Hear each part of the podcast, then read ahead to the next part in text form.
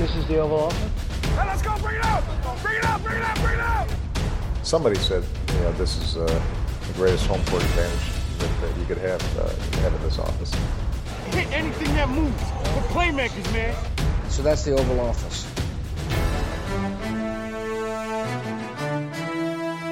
Hej og velkommen til denne udgave af Det Ovale Kontor. Vi optager her mandag den 11. maj, lidt i to om eftermiddagen. Jeg hedder Mathias Søren, og med mig har jeg som altid Anders Kalter. Anders. Hej Mathias. Og Mark Skaft er også med mig. Hej Mark. Hej Mathias. Og sidst men ikke mindst, Thijs Joranger. Hej Thijs. Hej Mathias. Vi har sat os ned her for at kigge lidt på NFL-holdenes offseason. Det her det bliver det første af to programmer, hvor vi går igennem øh, alle holdene i NFL og kigger på, hvad, vi, hvad de har lavet i offseason indtil videre. Og øh, så kommer vi med nogle karakterer ud fra, hvad vi synes om det, vi har set. Og øh, inkluderet i den bedømmelse er der også lidt om deres bedste moves og deres dårligste moves, og så som sagt en, øh, en overordnet bedømmelse. Um, så det bliver programmet for i dag. Vi går igennem AFC, og øh, vi deler op i divisionerne og kører nord, syd, øst, vest, som vi plejer. Og så i næste uge, så tager vi NFC. Inden vi begynder, skal jeg jo lige sige, at vi som sædvanligt er bragt i samarbejde med den, der støtter os på tier.dk. Hvis du kunne tænke dig at blive medlem af den klub, så kan du gå ind på 10er.dk e og støtte os med et valgfrit beløb på hvert program. Vi laver det, vil vi sætte rigtig stor pris på. Og tak til jer, der allerede gør det. Um, vi har ingen nyhedsrunde i den her uge, fordi jeg synes ikke, der var noget sådan mega interessant at snakke om, så vi går direkte i gang med det, de her. Uh, som sagt, uh, vi skal kigge på holdene, og vi starter i nord, og med, vi starter med, uh, med Baltimore Ravens, Anders. Og som sagt, så har jeg bedt jer om at komme med, med, uh, med, med sådan en, en, en, en samlet karakter for offseason indtil videre. Og så, øh, og så som sagt med, med bud på deres, det bedste move for holdet og det dårligste move. Øh, så jeg glæder mig til at høre, øh, hvad du som Ravens-fan synes om øh, dit holds uh, offseason indtil videre.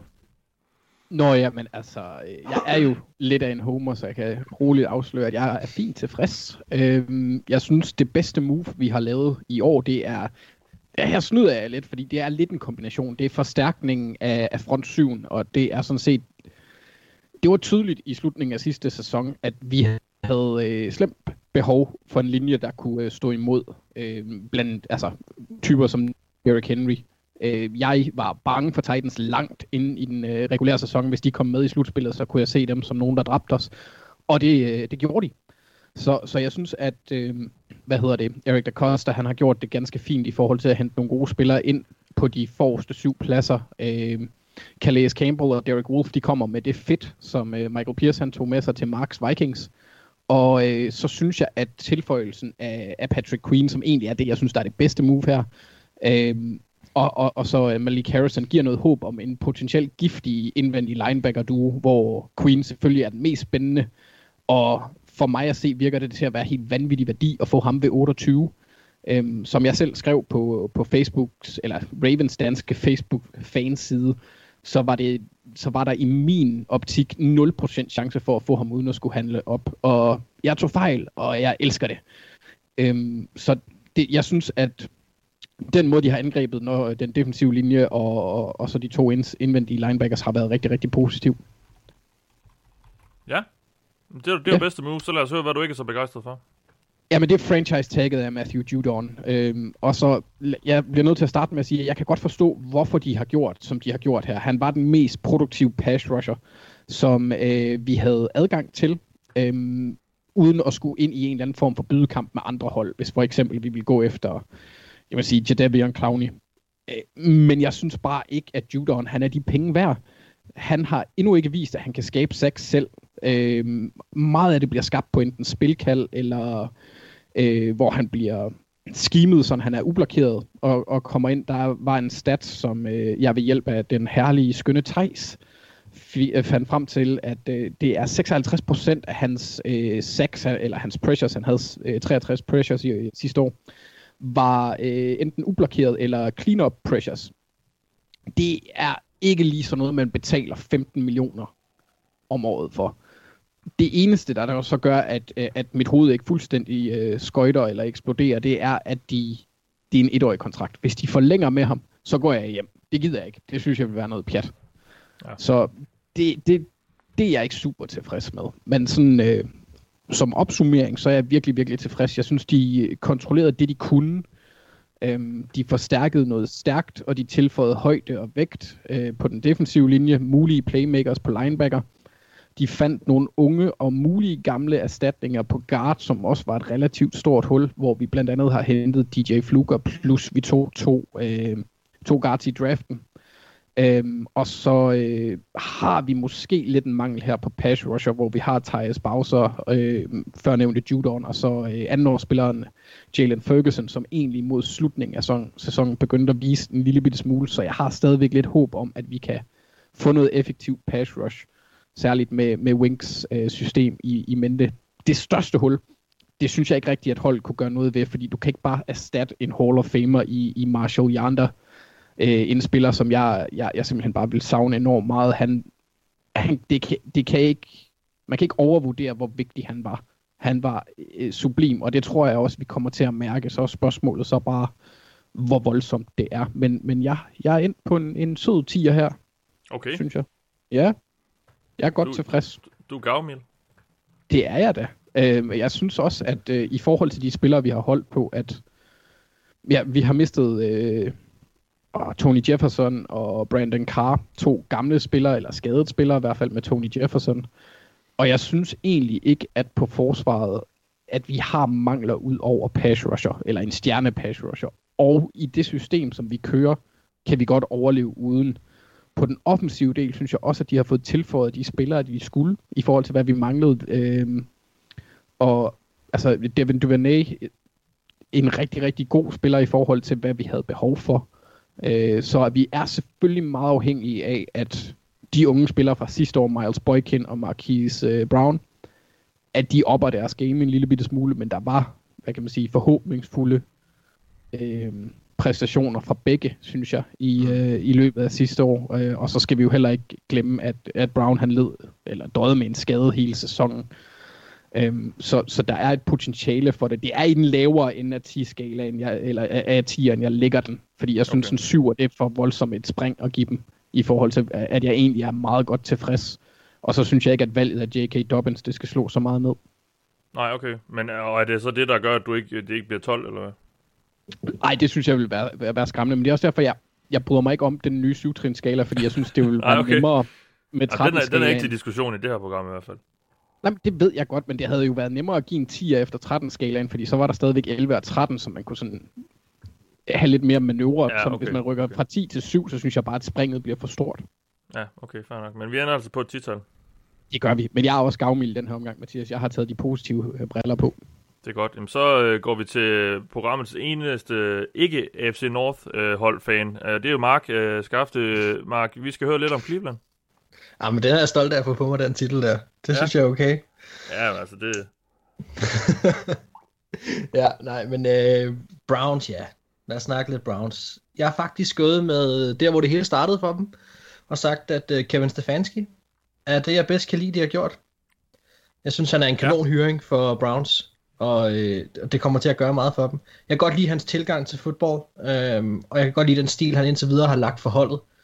Og jeg synes nemlig, han har givet øh, Mayfield indtil videre, eller adresseret det, som der var behov for at give Mayfield de bedste forudsætninger for at have succes. Øhm, og jeg synes, angrebet har fået meget opmærksomhed. Han er jo også tidligere offensiv koordinator, men jeg synes, de har fået meget opmærksomhed, og jeg synes, det er, det er godt, fordi at man skal samle Mayfield op, mens man kan. Og du, øhm, og du, du kender jo Stefanski fra Minnesota. Ja. Øhm, og jeg går også ud for, at du så øh, synes, øh, når, når du så roser det, så er det fordi, du synes, han også passer ind i Cleveland. Ja, og jeg vil faktisk godt, du må stoppe mig, hvis det bliver lidt for teknisk, men jeg vil godt tænke mig at gå lidt ind i, hvorfor jeg tror, at han bliver god for, øh, for Browns. Jamen, Øhm, fordi jeg tager, jeg tager, det jeg tager, tænker, han gør, det er, at han tager sin outside zone running med til, øh, til Browns. Og jeg ved godt, det er at tage bolden lidt ud af hænderne på Mayfield, men det synes jeg faktisk er okay, fordi det pres, han var under sidste år, var ikke super godt for ham. Og når man kører det her outside zone, så er det jo kort sagt at få de her offensive linjemænd til at blokere i zoner frem for specifikke spillere. Og det kræver selvfølgelig lidt mere adrette linjemænd, men det giver running backen øh, nogle muligheder for at læse spillet, mens det udvikler sig. Og det er jo så enten at bounce på ydersiden, eller igennem, eller lave sådan et crossback på tværs af formationen. Og der synes jeg, at Browns har nogle gode forudsætninger med de running backs, som de har. Dem tror jeg, de kommer til at udnytte rigtig godt, og, og jeg kan rigtig godt se Nick Chubb komme til at trives i det her. Han, havde, han var rigtig god på outside runs sidste år. Øh, til gengæld så de huller her, der bliver skabt, de kan være enormt store, men de lukker også hurtigt. Og det kræver altså, at running backen tager de rigtige beslutninger ret hurtigt. men det tror jeg igen, at, at jeg synes, de har en god øh, running back duo i, øh, i Browns. Der synes jeg, det er spændende. Og så er der jo mange, der godt ved, at outside zone, det hænger jo sammen med play action, og, og det her, jeg virkelig synes, det begynder at blive interessant, øh, fordi man kommer ikke til at vinde kampe ved at sætte Mayfield fuldstændig på sidelinjen, så, så han skal jo stadig kaste bolden. Øh, og der er play action stadigvæk et af de mest effektive spil i fodbold. Og det smarte ved et outside zone angreb, det er jo, at man nemt kamuflerer, øh, hvad det er, man vil. Det kan meget hurtigt komme til at ligne det her løbeangreb, som, som kan være enormt eksplosivt, når, det, når man rammer den rigtigt. Øhm, og der vil jeg godt dvæle med noget, som, som Stefanski gjorde rigtig meget hos Vikings, og som jeg tror, vi kommer til at se hos Browns. Og det er det, der lidt bliver kaldt Yankee passing, øhm, som er play action. Og det, det kan variere enormt meget, det her term, men, men det fungerer rigtig godt, når man har nogle dygtige running backs, og specielt når man har to rigtig gode receiver, som han havde i Vikings med Thielen og Dix, og som han har nu med Landry og OBJ, øhm, eller Odell Beckham Jr., altså man kan sige, hovedpunkterne er lidt, at man sender en, en wide receiver ud på en dyb post, og så har man en, en wide receiver mere på den anden side, der løber på tværs af banen under safetyen. Og det hele nøglen til det her, det er at, at prøve at, at, at læse, hvad den høje safety gør i det her. Øhm, og hvis han bider på play action, jamen, så har man højst sandsynligt et skud dybt, og hvis ikke han gør, så har man en ende over banen, og det tvinger ham til at tage en beslutning. Og det kunne man se både Thielen, men specielt Dix have enormt meget succes med, og det tror jeg, Odell Beckham Jr. kommer til at have også. Også Landry, men, men jeg kan rigtig godt se det her fedt, og jeg kan godt se, at mange af de ting, der fungerede for ham hos Vikings, det kommer til at fungere måske endda endnu bedre hos Browns, for jeg synes, de, havde en, at de har en bedre offensiv linje i år, end Vikings havde sidste år, og, øh, og receiver-kvaliteten er i hvert fald lige så god så det bliver rigtig, rigtig spændende at se, og jeg tror, jeg tror det her, det er det Mayfield havde behov for. Jeg tror, det kan løfte hans spil, og jeg tror, det kan få ham tilbage igen, og jeg synes bare, Stefanski passer som fod i hose, og hans system passer som fod i hose, mange af de ting, han gør, med de ting, som, med de spillere, som Browns har.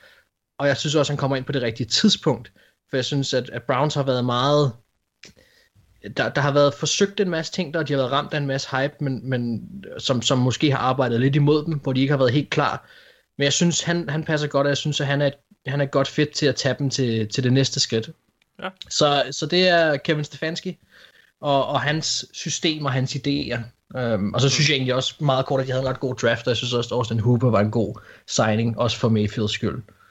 Ja. Um, hvis vi kort skal snakke om deres øh, hvad jeg synes, der var dårligt, jamen så er det faktisk noget, de ikke gjorde rigtigt. Eller det gjorde de lidt, men jeg synes bare ikke, det var godt nok. Det er deres manglende adressering af, af linebacker-positionen. Jeg synes, der er jeg synes virkelig, det der store hul øh, på forsvaret, det er, at, at deres startende linebacker lige nu hedder øh, Jacob Phillips og Sion Tagliaki og, og Mac Wilson. Jeg synes virkelig, at det er svagt på linebackergruppen, og, øh, og det kan godt gå hen og blive et problem for dem. Så der, ja. der manglede en eller anden form for adressering der, synes jeg, er, er lige præcis det. Men, men det er faktisk også sådan det eneste, jeg sådan vil fremhæve som noget, jeg synes var decideret dårligt med, hvad de har gjort, fordi det er jo også begrænset, hvor meget hold kan gøre i løbet af en sådan off-season her. Jeg synes, på mange andre områder har de egentlig forbedret sig ret godt. Ja, så det lyder som om, vi ender i den, i den sjove ende af skalaen. Ja, for mit vedkommende, der, der har jeg også ramt en, en 10'er. Øhm, og og jeg, jeg overvejede lidt syv, men, men jeg synes faktisk, at der er nogle, nogle spændende ting, jeg godt vil være optimistisk af på vegne af Browns. Jeg har været, det her det er faktisk første gang sådan i det nyere Browns æra, jeg egentlig rigtig er optimistisk på deres vegne. Jeg har været lidt mere holden med det tidligere, fordi jeg synes, det var, man forventede for meget for hurtigt. Men øh, jeg synes godt, man kan forvente noget af dem i år, og jeg, jeg synes faktisk, de har en masse brækker lige nu, som ser fornuftige ud. Og, øh, og derfor endte jeg faktisk på 10. Ja, Sidste år øh, var, det, var det jo meget hypet, øh, og ja, men, men som jeg husker det, var vi på det ovale kontor en, lidt, lidt skeptisk over Browns, især i forhold til deres offensive linje, som jo så også måske kombineret med en head coach, der ikke helt var, var opgaven værdig, men det var jo lidt mm. en offensiv linje, som, som blev deres øh, svaghed på angrebet, og, og Mayfield han løb rundt, øh, øh, han, løb, han løb for sit liv flere gange, men jeg kan så ja. fornemme, at du, du føler, at de har fået rettet lidt op på det, eller hvad? Ja, jeg synes, jeg synes, man har adresseret den offensive linje mere nu, og, og specielt også deres, øh, deres valg her i første runde, det kunne jeg også have nævnt som en af de gode ting, de fik øh, Jedrick Wills på, på som nummer 10, det var super, super fint. Mm. Øhm, jeg synes, deres offensive linje ser bedre ud i år, end den gjorde sidste år, men, øh, men altså, det, det, nu må vi se, det, det bliver et nyt system, de skal spille i alle sammen, så, så der kan jo selvfølgelig også være noget der, og, og med, lad os nu se, hvor meget off-season tid og så videre de får øh, til at til at arbejde det her system ind. Men, men umiddelbart på papiret kan jeg rigtig godt lide de brækker, der bliver sat sammen lige nu. Modtaget. Jamen, så går vi til Pittsburgh, Thijs. Ja, nu, må, nu har vi jo været så positive, så må vi hellere komme lidt ned på jorden igen. Her, Ja, lad os det. Ej, Thijs. Nej, men altså, Steelers har jo, jeg ved ikke engang, om de har deltaget i den her årseason. Det føles ikke engang rigtig sådan. Øh, Det har været meget, meget, meget stille, både i free agency og i draften. I draften, fordi de havde meget få draftvalg, og ikke noget første rundevalg, men andet kun et valg i top 100, og så videre. Free agency, fordi de ikke rigtig havde nogen penge. Så der, det var begrænset, men man valgte at smide franchise tag på Bud Dupree, og, og det er jo fint nok, og, men ellers er der ikke rigtig sket så meget. Jeg vil sige, Steelers' bedste move er også et meget beskeden move. Men øh, for mig er det kontrakten, de har givet til Stefan, Stefan Wisniewski, som er guard slash center, som han fik en, en toårig kontrakt til en værdi af blot 2,85 millioner dollars. Øh, det synes jeg, det synes jeg er et stil. Han er en rigtig, rigtig solid guard, der kan starte alle steder i ligaen. Øh, han brænder ikke banen af, og ideelt set, så vil du måske gerne prøve at finde en, der er bedre end ham, men han kan lukke et hul på alle hold, hvis der opstår et. Og det er lidt det, Steelers har brug for, fordi Ramon Foster valgte at stoppe karrieren her i, i offseason. Så der er lidt usikkerheder på den offensive linje for første gang i mange år øh, for Steelers, vel at. De har ellers haft øh, ganske, ganske meget stabilitet, men Ramon Foster går på pension, og det skaber sådan lidt, hvad, hvad gør man så på venstre guard? Er det Wisniewski, der skal ind der, eller har man tænkt sig at prøve at flytte højre tackle Matt Feiler ind og spille guard, og så prøve at, at starte en ny højre tackle, fordi man draftede blandt andet en højre tackle øh, for et par år siden i, i Chukwuma Okorafor. Øh, så der er sådan lidt usikkerhed på den offensive linje, og der synes jeg, det er genialt, at man hiver sådan en bundsolid, erfaren mand, som Wisniewski, der var med til at vinde Super Bowl øh, med Chiefs, blandt andet har også vundet en med Eagles, og, og, og, og hvad ved jeg. Så en rigtig, rigtig solid, øh, solid øh, og erfaren dude, som hvis det nu går lidt galt med de unge dudes på højre tackle, og man ikke helt kan finde en, som man synes man på venstre guard, så har man Wisniewski. Og så derudover, så giver han jo bare øh, høj værdi som backup i, i tilfælde af skader. Så det er egentlig, synes jeg, er den bedste move, som Steelers har lavet i år, selvom det ikke er ret spektakulært, og ikke ret øh, sexet, og ikke øh, du ved, med de store armbevægelser og sådan noget, så synes jeg faktisk, ja. det er det bedste, de har lavet. Fordi der er ikke, der er ikke sket så meget andet. Der er ikke noget første rundevalg, hvor Dupree har fået et franchise tag. Det er lidt whatever for mit vedkommende. Så kan man snakke Eric Ebron, men det har jeg ikke rigtig nogen idé om, hvilken vej går. Så jeg synes egentlig, at uh, Wisniewski er, er min, mit favoritmove for Steelers i år. Hvad så, øh, hvad så, når vi kigger i den anden ende af, af tabellen, han har sagt, i, i de, blandt de dårlige moves? Ja, og det er jo så, jeg har valgt lidt at gå vejen igen, at der er ikke sket så meget i Pittsburgh, og der er måske sket en lille smule for lidt i virkeligheden. Ja. Fordi jeg synes specielt på nose tackle positionen, som jo ikke er den vigtigste i nutidens NFL, men Steelers har gjort absolut ingenting. Uh, de lod jo Javon Hargrave gå i free agency, hvilket var fornuftigt, det var det rigtige at gøre. Uh, du har allerede betalt Stefan Tuitt og Cameron Hayward, som er fremragende spillere, du kunne ikke også betale Javon Hargrave. Det er fint, lad ham gå, det er helt i orden. Han spillede heller ikke så mange snaps igen i, i forhold til den kontrakt, som han fortjener at få. Men du skal jo stadig have en nose tackle på et eller andet. Det kan godt være, at man ikke bruger nose tackle så meget, men han skal jo stadig have måske øh, 20 snaps per kamp, 25-30 snaps per kamp, lidt afhængig af hvilket hold du møder. Og Steelers har ingen ingen mand til den rolle lige nu. I hvert fald i mine øjne. Altså, der er Daniel McCullers, der har været i backup i seks år, og generelt bare rigtig, rigtig dårlig. Uh, og så kan man prøve, prøve at lege med noget andet. Så øh, Tyson Alualu har man snakket om, måske kan gå ind og dække den lidt, men jeg synes ikke, han er en rigtig nose tackle i virkeligheden. Jeg synes ikke, det er der, han, altså, han kan da godt spille, men jeg, synes ikke, jeg tror ikke nødvendigvis på, at han er god i den rolle. Så draftede man Carlos Davis i syvende runde. Er det, er det virkelig de muligheder, der er? Kunne man ikke have fundet noget billigere? Fordi altså, du kan sgu godt finde en, en, en tung runstopper i free agency. Det synes jeg godt, du kan. Andrew Billings, han, apropos Browns, kostede Browns 3,5 millioner for et år. Har Steelers virkelig ikke råd til det? Zach Kerr røg til Carolina for øh, 3 millioner over to år, altså halvanden millioner om året. Mike Pennell forlænget i, i Kansas City et år 1 million dollar. Altså alle de tre spillere har vist, at de er gode til at stoppe løbet. De kan spille en nose tackle. Altså, jeg havde ikke rigtig gerne set Steelers havde gået ud og taget og hentet sådan en erfaren mand ind. Igen lidt ligesom hvis Nevski, altså hvis der nu ikke er en eller anden ung dude, som, som imponerer, så har man en erfaren, rutineret dude, som man kan falde tilbage på og sige, okay, han kan spille nose tackle, han kan stoppe løbet, og det er fint for i år. Og jeg synes ikke, Steelers har nogen nose tackle lige nu på, på, på rosteret, og det, det bekymrer mig trods alt en lille smule, selvom det ikke er den vigtigste position, så er det stadig et Ravens hold, der godt kan lide at løbe bolden meget. Browns vil sandsynligvis også gerne løbe bolden en hel del i den kommende sæson. Så altså, jeg savner lidt, at man har sikret sig en stor mand til midten af forsvaret. I hvert fald de der 30 snaps per kamp, hvor man gerne vil stoppe løbet, eller 20 snaps per kamp, eller hvad det bliver til. Ja. Og det synes jeg egentlig, er, jeg synes, jeg synes, det er lidt irriterende, at Steelers ikke har bare gjort et eller andet, fordi så dyrt er det heller ikke at finde en, en brugbar nose tackle. Mm. Så hvor ender vi hen? Jamen, vi ender lidt øh, på øh, et, et de har ikke rigtig gjort noget skade, de har ikke rigtig gjort noget øh, godt, og det er ikke rigtig det her, der afgør deres offseason i virkeligheden. Det er jo Ben Roethlisbergers øh, øh, sådan rehab øh, eller genoptræning af den der albu, som jo reelt set kommer til at afgøre Steelers' kommende sæson. Så vi ender på et firtal. Hverken godt, okay. hverken skidt.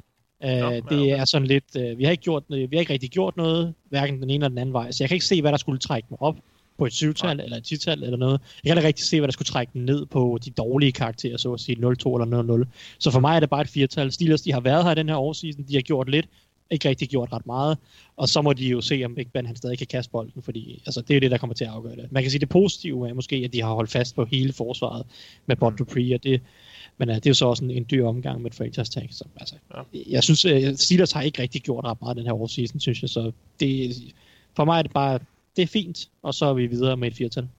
Modtaget. Jamen så lad os slutte ja. af med, øh, med Cincinnati. Og øh, nu, nu gik vi fra et hold, der ikke har, har gjort så meget i offseason, og så til et, som virkelig har gjort meget. For sikkert en offseason, det har været i, øh, i Cincinnati. Um, Bengals tog sig sammen efter mange års nølen, virkede, har det virket som om, og øh, indså, at der rent faktisk var brug for øh, nogle forstærkninger, øh, især på forsvaret, som ellers har været en ganske solid enhed jo egentlig, i hvert fald i alt den, i de i hvert fald 15-16 år, jeg har fulgt med, men, øh, men som de sidste år er, det har været lidt de samme øh, spillere, som er blevet ældre og ældre, og, og, og det er blevet lidt mere sløvt, og, og der er jo brug for noget nyt liv, og det er der kommet. Øh, Bengals gik ud i free agency, og i hvert fald for første gang, så vidt jeg har kan, kan huske næsten, eller jeg lige vil sige nogensinde, brugte penge i free agency, og det er jo ikke nødvendigvis en god ting, men det er, var en god ting for Bengals, fordi at der var brug for at blive rusket op i det her hold. Øh, også både sådan rent spillemæssigt, fordi der var brug for noget kvalitet, men også for fan, eller over for fansene, og der var brug for at vise, at, at man rent faktisk havde nogle ambitioner med det hold her måske, og at, at man, og man, ville, og man ville gå efter det, og, og det, det kom så ikke sidste år med Zach Taylor. Øh, det var nok også fordi, at, at den her trænerstab, der de også snakket lidt om, ikke rigtig var klar over, hvad de egentlig havde, og det skulle de så bruge sidste år på at finde ud af. Det har de så gjort nu, og øh, de har fundet ud af, at der var brug for en del på, på holdet, og øh, det kom der i, i, i, i free agency, som sagt. Um, så skulle der også findes en ny quarterback, og det fandt man også. Uh, Andy Dalton, det blev aldrig rigtig så godt, selvom man håbede år efter år, at nu kunne han tage det sidste skridt, men det skete aldrig rigtigt.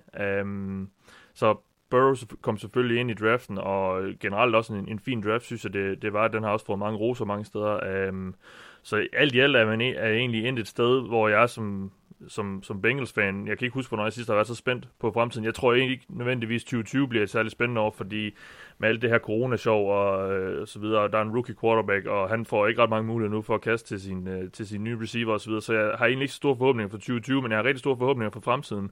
Så jeg tror på, øh, at det kan blive spændende, og det, øh, ja, jeg var efterhånden kørt lidt, lidt død i det, det påvirker mig egentlig ikke så meget, om de hverken vandt eller, eller tabte Bengals, fordi det var gået sådan lidt i... Øh, i, det, det stod lidt i stampe, det var, det var lidt dødvande holdet var inde i, så, så, men, men jeg synes, der er sket en masse, og, øh, øh, og, og, og det, det synes jeg er virkelig, virkelig fedt som fan, og igen, jeg er nu kommet med til at sidde og virkelig glæder mig til at se holdet igen. Uh, det bedste move, det er selvfølgelig Joe Burrow, uh, men det var også en no-brainer, kan man sige, i, i dag i toppen af draften. Ham skulle de tage, han var det oplagte valg, og det gjorde de, og så jeg ved ikke, hvor meget de ros de skal have, men han, han bliver forhåbentlig ham, der redder det her hold og, og kan gøre det relevant og, og rent faktisk tage det til en Super Bowl. Øh, ikke, ikke en Super Bowl sejr, men eller slutspil sejr, i hvert fald måske forhåbentlig for første gang i, øh, i mange, mange år. Uh, så, så det vil jeg sige er det bedste move med Joe, med Joe Burrow. Um, når vi så kigger i den lidt anden ende, så vil jeg sige, det dårligste move, og der vil jeg egentlig gøre lidt ligesom Mark gjorde med Browns. Øh, det er noget, som holdet egentlig ikke gjorde, og det er at gøre noget ved den offensive linje, fordi den er ved Gud ikke særlig god, og det har den ikke været i lang tid.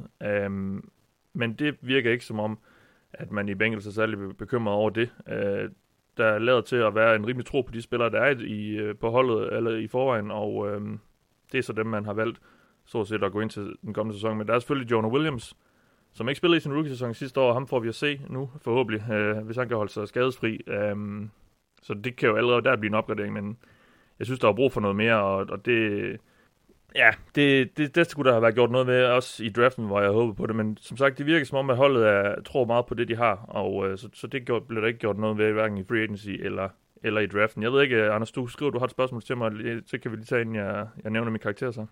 Nå, ja, nej, jamen det er jo bare sådan generelt sådan, øh, hvad, hvad vil, øh, hvilken, altså hvor mange sejre skal du have, før du ikke bliver skuffet, eller, eller hvor skidt skal det gå, før du bliver skuffet? Hvad er dine sådan, forventninger til, hvad de kan præstere? Øh, I 2020? Øh, ja. Jamen som sagt, så har jeg egentlig ikke særlig store forventninger til holdet i år. Øhm, jeg regner da med, at forsvaret hanker lidt op i sig selv, men, men igen med Burrow, han kommer ikke til at have ret meget tid, så det bliver sådan noget med, at de første uger, han kommer nærmest til at bruge de første uger af sæsonen på at, at lære sin, sin receiver at kende øh, og sådan noget. Så, så jeg, jeg tror bare ikke så meget på det øh, i år. Altså, mm. jeg, men jeg glæder mig til at se ham. Jeg glæder mig til at følge hans udvikling, og jeg håber bare på at se nogle, nogle glimt af, at, at hvad, der kan, hvad, hvad, hvad der kan komme. Øh, som sagt, så, så tror jeg ikke så meget på det også, fordi han skal også lige finde sig til rette og så videre i det. Uh, så 2020 har jeg egentlig ikke så store forventninger til, og det er også fint nok. Uh, men så håber jeg så på, at man fra, fra næste år virkelig kan begynde at, at, at bide skære med, med de bedste. I, ja, nu er der selvfølgelig først og fremmest lige dem i, i divisionen, man skal over uh, i form af Ravens, og især uh, lige nu, så det, som det ser ud til. Uh, så, så 2020 har jeg ikke så store forventninger til, men jeg håber på, at det så derefter ligesom kan, kan blive rigtig spændende. Så det, så det er sådan primært bare, bare, at Joe Burrow han viser takter på, at han kan løfte opgaven, når holdet bliver lidt bedre. Helt klart. Altså, jeg skal egentlig bare se, at han ikke er et, et bust. øhm, ja. og, og se nogle... Altså, jeg har ikke forventninger til nogen uh, Mahomes-agtig sæson, eller, eller noget som helst, uh, men, men at, det ikke, at det ikke ser helt skidt ud. Altså, det, er sådan, mm. det er egentlig bare mit håb, og som sagt, så tror jeg, så kan der godt være, så tror jeg, starten af sæsonen måske vil være meget op og ned og svingende, fordi han lige skal finde sig til rette i det og, og vende sig til det hele, og med den manglende forberedelse, han, eller den forberedelse, han ikke har kunne lave lige så meget af her i offseason, som han måske ellers normalt ville kunne. Um, så, så det er egentlig bare håb om at se nogle, nogle, en, en udvikling i ham. Yes. Um, så, så den karakter, jeg ender på, uh, er, er et syvtal, um, og uh, jeg kunne godt måske give det en 10'er, uh, hvis man var i, hvis man var sådan i hvis man måske ikke var Bengals-fan, som jeg har, har blevet skuffet over med så mange gange, men det, det, det, jeg synes, der trækker lidt fra, det er, at man i free agency ikke fik en fra øverste hylde. Altså, man, der blev hentet en masse, og også nogle en ganske fine spillere for, for de fleste vedkommende. Um, men jeg vil godt have haft en, måske sådan fra, fra som sagt, fra den øverste hylde. Uh, jeg tænker især i forhold til linebacker-positionen, hvor der virkelig var brug for, for noget forstærkning. Um, der, der kom, der, det, det skete ikke, og, og det synes jeg kunne have været fedt. Også netop for at skabe noget excitement og, og noget, noget, noget gejst op til sæsonen. Uh, det gjorde de så alligevel lidt ved at, ved at, ved at hente en del spillere osv. Øh, men jeg synes det alligevel, det trækker lidt fra. Og så det her med den offensive linje, som gør, og det er egentlig de, de, det er egentlig de to ting primært, som gør, at jeg går fra, først fra 12 til 10, og så fra 10 til 7. Uh, så jeg synes, Trey Waynes-kontrakten, den må også koste. Ja, præcis, ja, ja. Uh, og det er også det, jeg siger, altså free agency var, var godt, fordi de gik ud og gjorde noget, men, men det var heller ikke alt, der var, der var lige godt. Øhm, så det er det, der gør, at det bliver et, et syv, og så lad os sige en syv med, med pil op. Øh, så helt sikkert godkendt, og, og jeg er nok også mere skeptisk, end man burde være, men, øh, men en, en, en fin offseason indtil videre, og, og man kunne næsten ikke have håbet på ret meget mere i taget betragtning af, hvad de, hvad de plejer at gøre Bengals. Så, øh, så jeg er godt tilfreds som, øh, som Bengals-fan. Nogle indvendinger? Nej, vi kan ikke alle sammen være lige så store homer som Anders. Nej, præcis. Det er svært. Det er meget svært. Så går vi til, øh, til syden og, øh, og til Anders, og, som skal, hvor vi skal høre lidt om Colts. Ja, og det, det er her, hvor at, øh, jeg ved ikke, om man kan kalde mig en homer efterhånden for Colts, fordi det, det, det, det ved folk efterhånden. Jeg har et, øh, et sweet eye. Det er også det gamle Baltimore-hold, jo ikke? Det er jo det. Men, ja. Det, de, ja, men, men det burde jo gøre, at jeg havde dem som pesten. Øh, det var ikke deres skyld, det var, det var, det var. Og oh, det var Ursay. Daddy Ursay. Det kan godt være, at han er død, men sønnen lever stadig, så havde det burde vokse. Øh, det er primært på grund af Andrew Luck, og han er der jo heller ikke længere. Men jeg synes bare, altså jeg har det svært her, for jeg kan faktisk jeg kan faktisk lide det meste af det, Colts har foretaget sig. Øh, jeg kan godt lide, at de har hentet Rivers, der selvom han så lidt gammel ud til tider sidste år, stadig har den der ild, kunne jeg forestille mig. Øh, og ikke den kun er blevet større nu. Øh, med den O-line får han unægteligt også bedre arbejdsbetingelser. Men jeg kan også rigtig godt lide, at de faktisk satsede lidt her med at trade deres, før, eller satsede og satsede, det kan man jo så snakke om. De trader deres første rundevalg i år til San Francisco og får øh, DeForest Buckner til øh, i øh, retur, om man vil. Nej, det kan man jo nok ikke sige, men de får DeForest Buckner, og de giver ham en stor kontrakt. Og det kan jeg egentlig godt lide, selvom det selvfølgelig er meget, eller mange penge at give for en indvendig spiller. Men Bogner, han er også bare en produktiv satan. Og Colts har i al den tid Ballard har været der nu i hvert fald, haft en røv fuld af penge i deres baglomme, og de har ikke rigtig brugt dem. Øhm, så det her er rigtig, rigtig godt lide, at de faktisk har hævet lidt ud af, af lommeulet, og så øh, ja, smidt dem efter en spiller, der også har produceret til, at han kan fortjene den størrelse af, af, af løngage, om man vil. Fordi de sidste par år, der har jeg haft lidt fornemmelsen af, at øh, Eberflus fik øh, det maksimale ud af sine spillere, uden at der var nogen egentlige stjerner. Og nu har de så en bonafide superstjerne, synes jeg næsten. Altså, det svarer lidt til at smide Iron Man ind i Justice League. For Justice League, de får, får arbejdet gjort, men ingen snakker om dem, eller gider se deres film. Og nu tror jeg lidt, at Coles de bliver snakket om, og i kuder, hvor jeg dog glæder mig til at se deres film. Så det move er jeg rigtig, rigtig glad for. Det dårligste move, der er jeg jo, jeg er jo som, nævnt, som nævnt ret glad for Colts offseason på nærmest alle områder. Et område, hvor jeg er en smule pessimistisk, det er deres secondary, og særligt på cornerback. Her er de lidt tynde, øh, hvor øh, Abdurrahim Ibn Rai, nej, Rock Yassin her, er den ja. øh, eneste spiller, som jeg har lidt forhåbninger om, har potentiale til at levere på et højt niveau. Han, han gjorde det ikke så godt, som jeg havde håbet på i hans rookie-sæson, men han er en ung Laban. Jeg tror, lidt, jeg tror stadigvæk på, at han kan nå derop. Mm. TJ Carey er fin, mens øh, Kenny Moore, TJ Carey, som de hentede i år, som jeg husker det, og, og så Kenny Moore er det samme på nickel. Til at forstærke ydersiden har de så hentet uh, Xavier Rhodes. Øhm, en spiller ved stykke fra tænderne, jeg nærmest ikke har set ske så voldsomt hurtigt, som siden vi så Peyton Hillis bare forsvinde fra verden. Øhm, ja, altså det, det, det svarer lidt til, at de smider The Flash ind i The Avengers, men i en meget, meget langsom version, hvor han både sidder i kørestol og ikke har nogen arme. Jeg er meget, meget skeptisk over for, hvad, hvad Rhodes han kan gøre.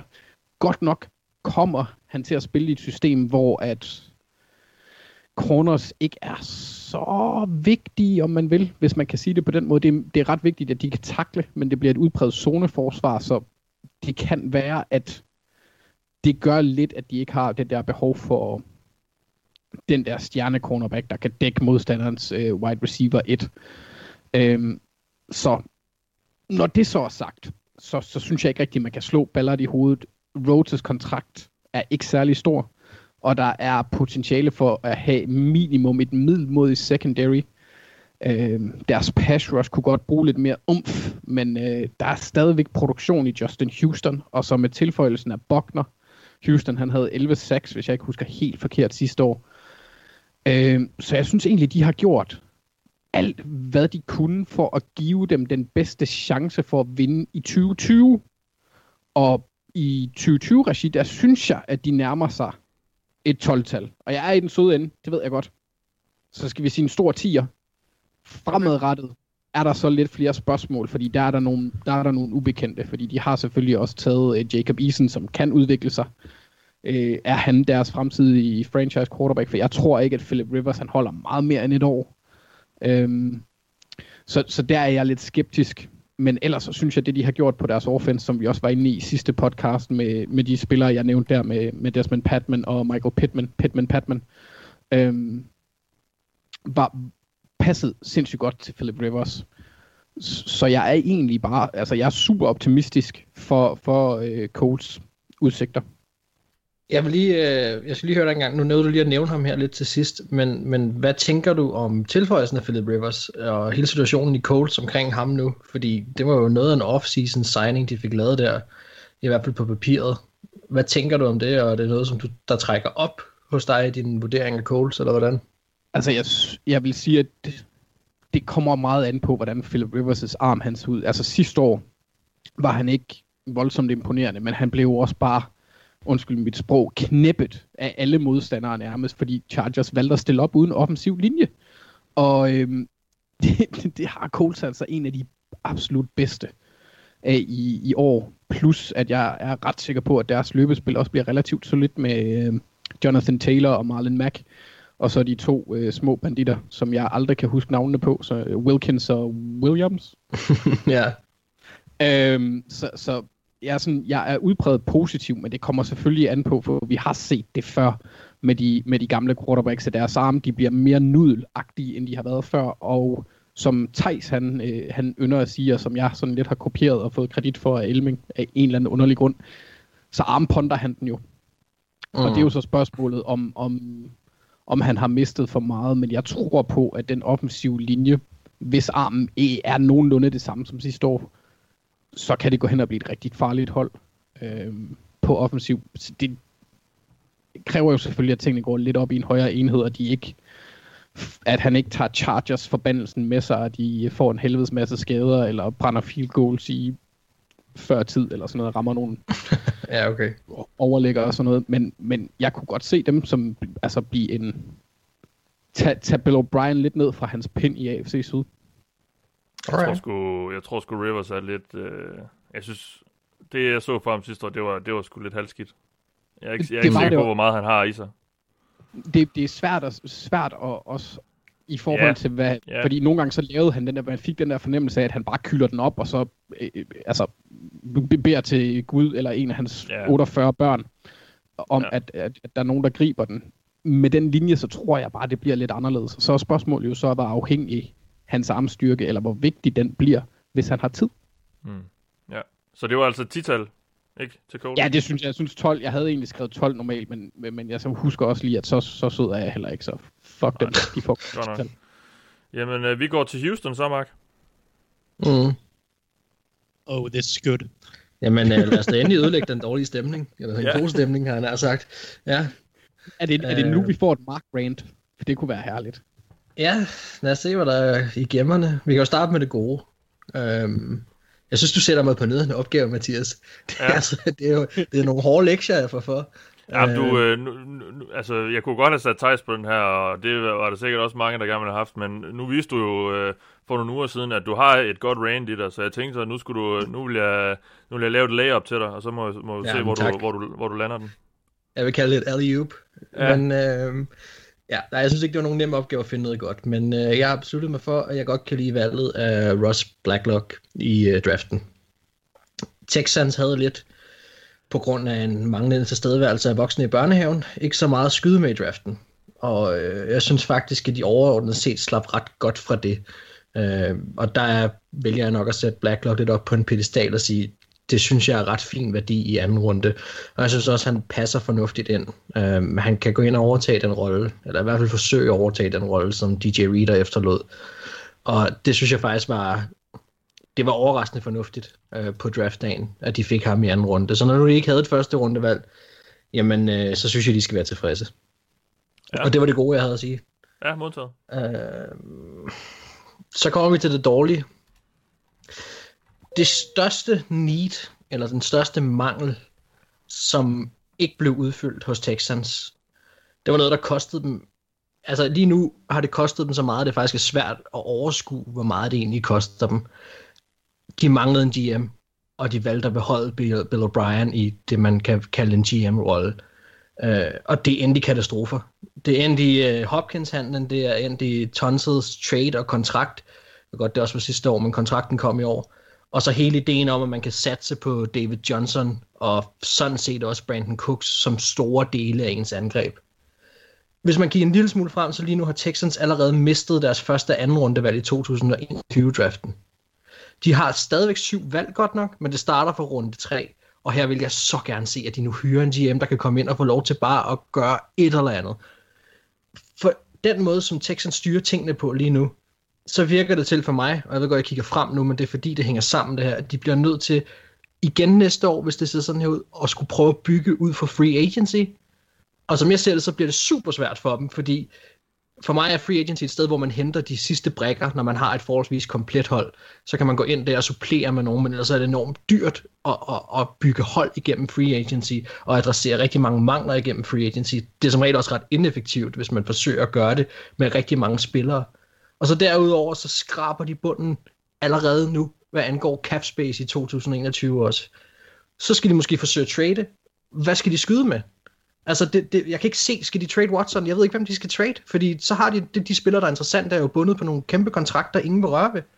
Så, så det giver ikke nogen mening, og hvis de nu skulle trade Watson, Watson så ville det jo være den, den altså, så ville Texas samlet set være nok den største katastrofe i NFL's historie. Og det, det, jeg, jeg synes simpelthen, det er formøbling af talent på højeste plan.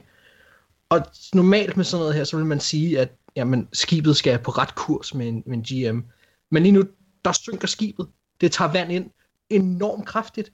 Og hvis ikke de vil have, at Watsons karriere den skal ende på havets bund og være spildt, så skal der en eller anden kaptajn ind, der rent faktisk ved, hvordan man sejler et skib. Og så skal de sammensætte en eller anden redningsplan enormt hurtigt. Og jeg siger bare én ting, Texans. Uret det tigger, og I tager vand ind som bare pokker. Mm. Ja. Så er jeg spændt på karakteren. Jamen altså... Jamen jeg har givet dem 0-0. Og, og jeg har givet dem 0-0 ud fra den vurdering af, at man på den nye karakterskala, hvis man giver 0-2, så har man bestået. Ja. det synes jeg fandme ikke, jeg vil sætte på dem. Jeg synes ikke, de har bestået noget som helst.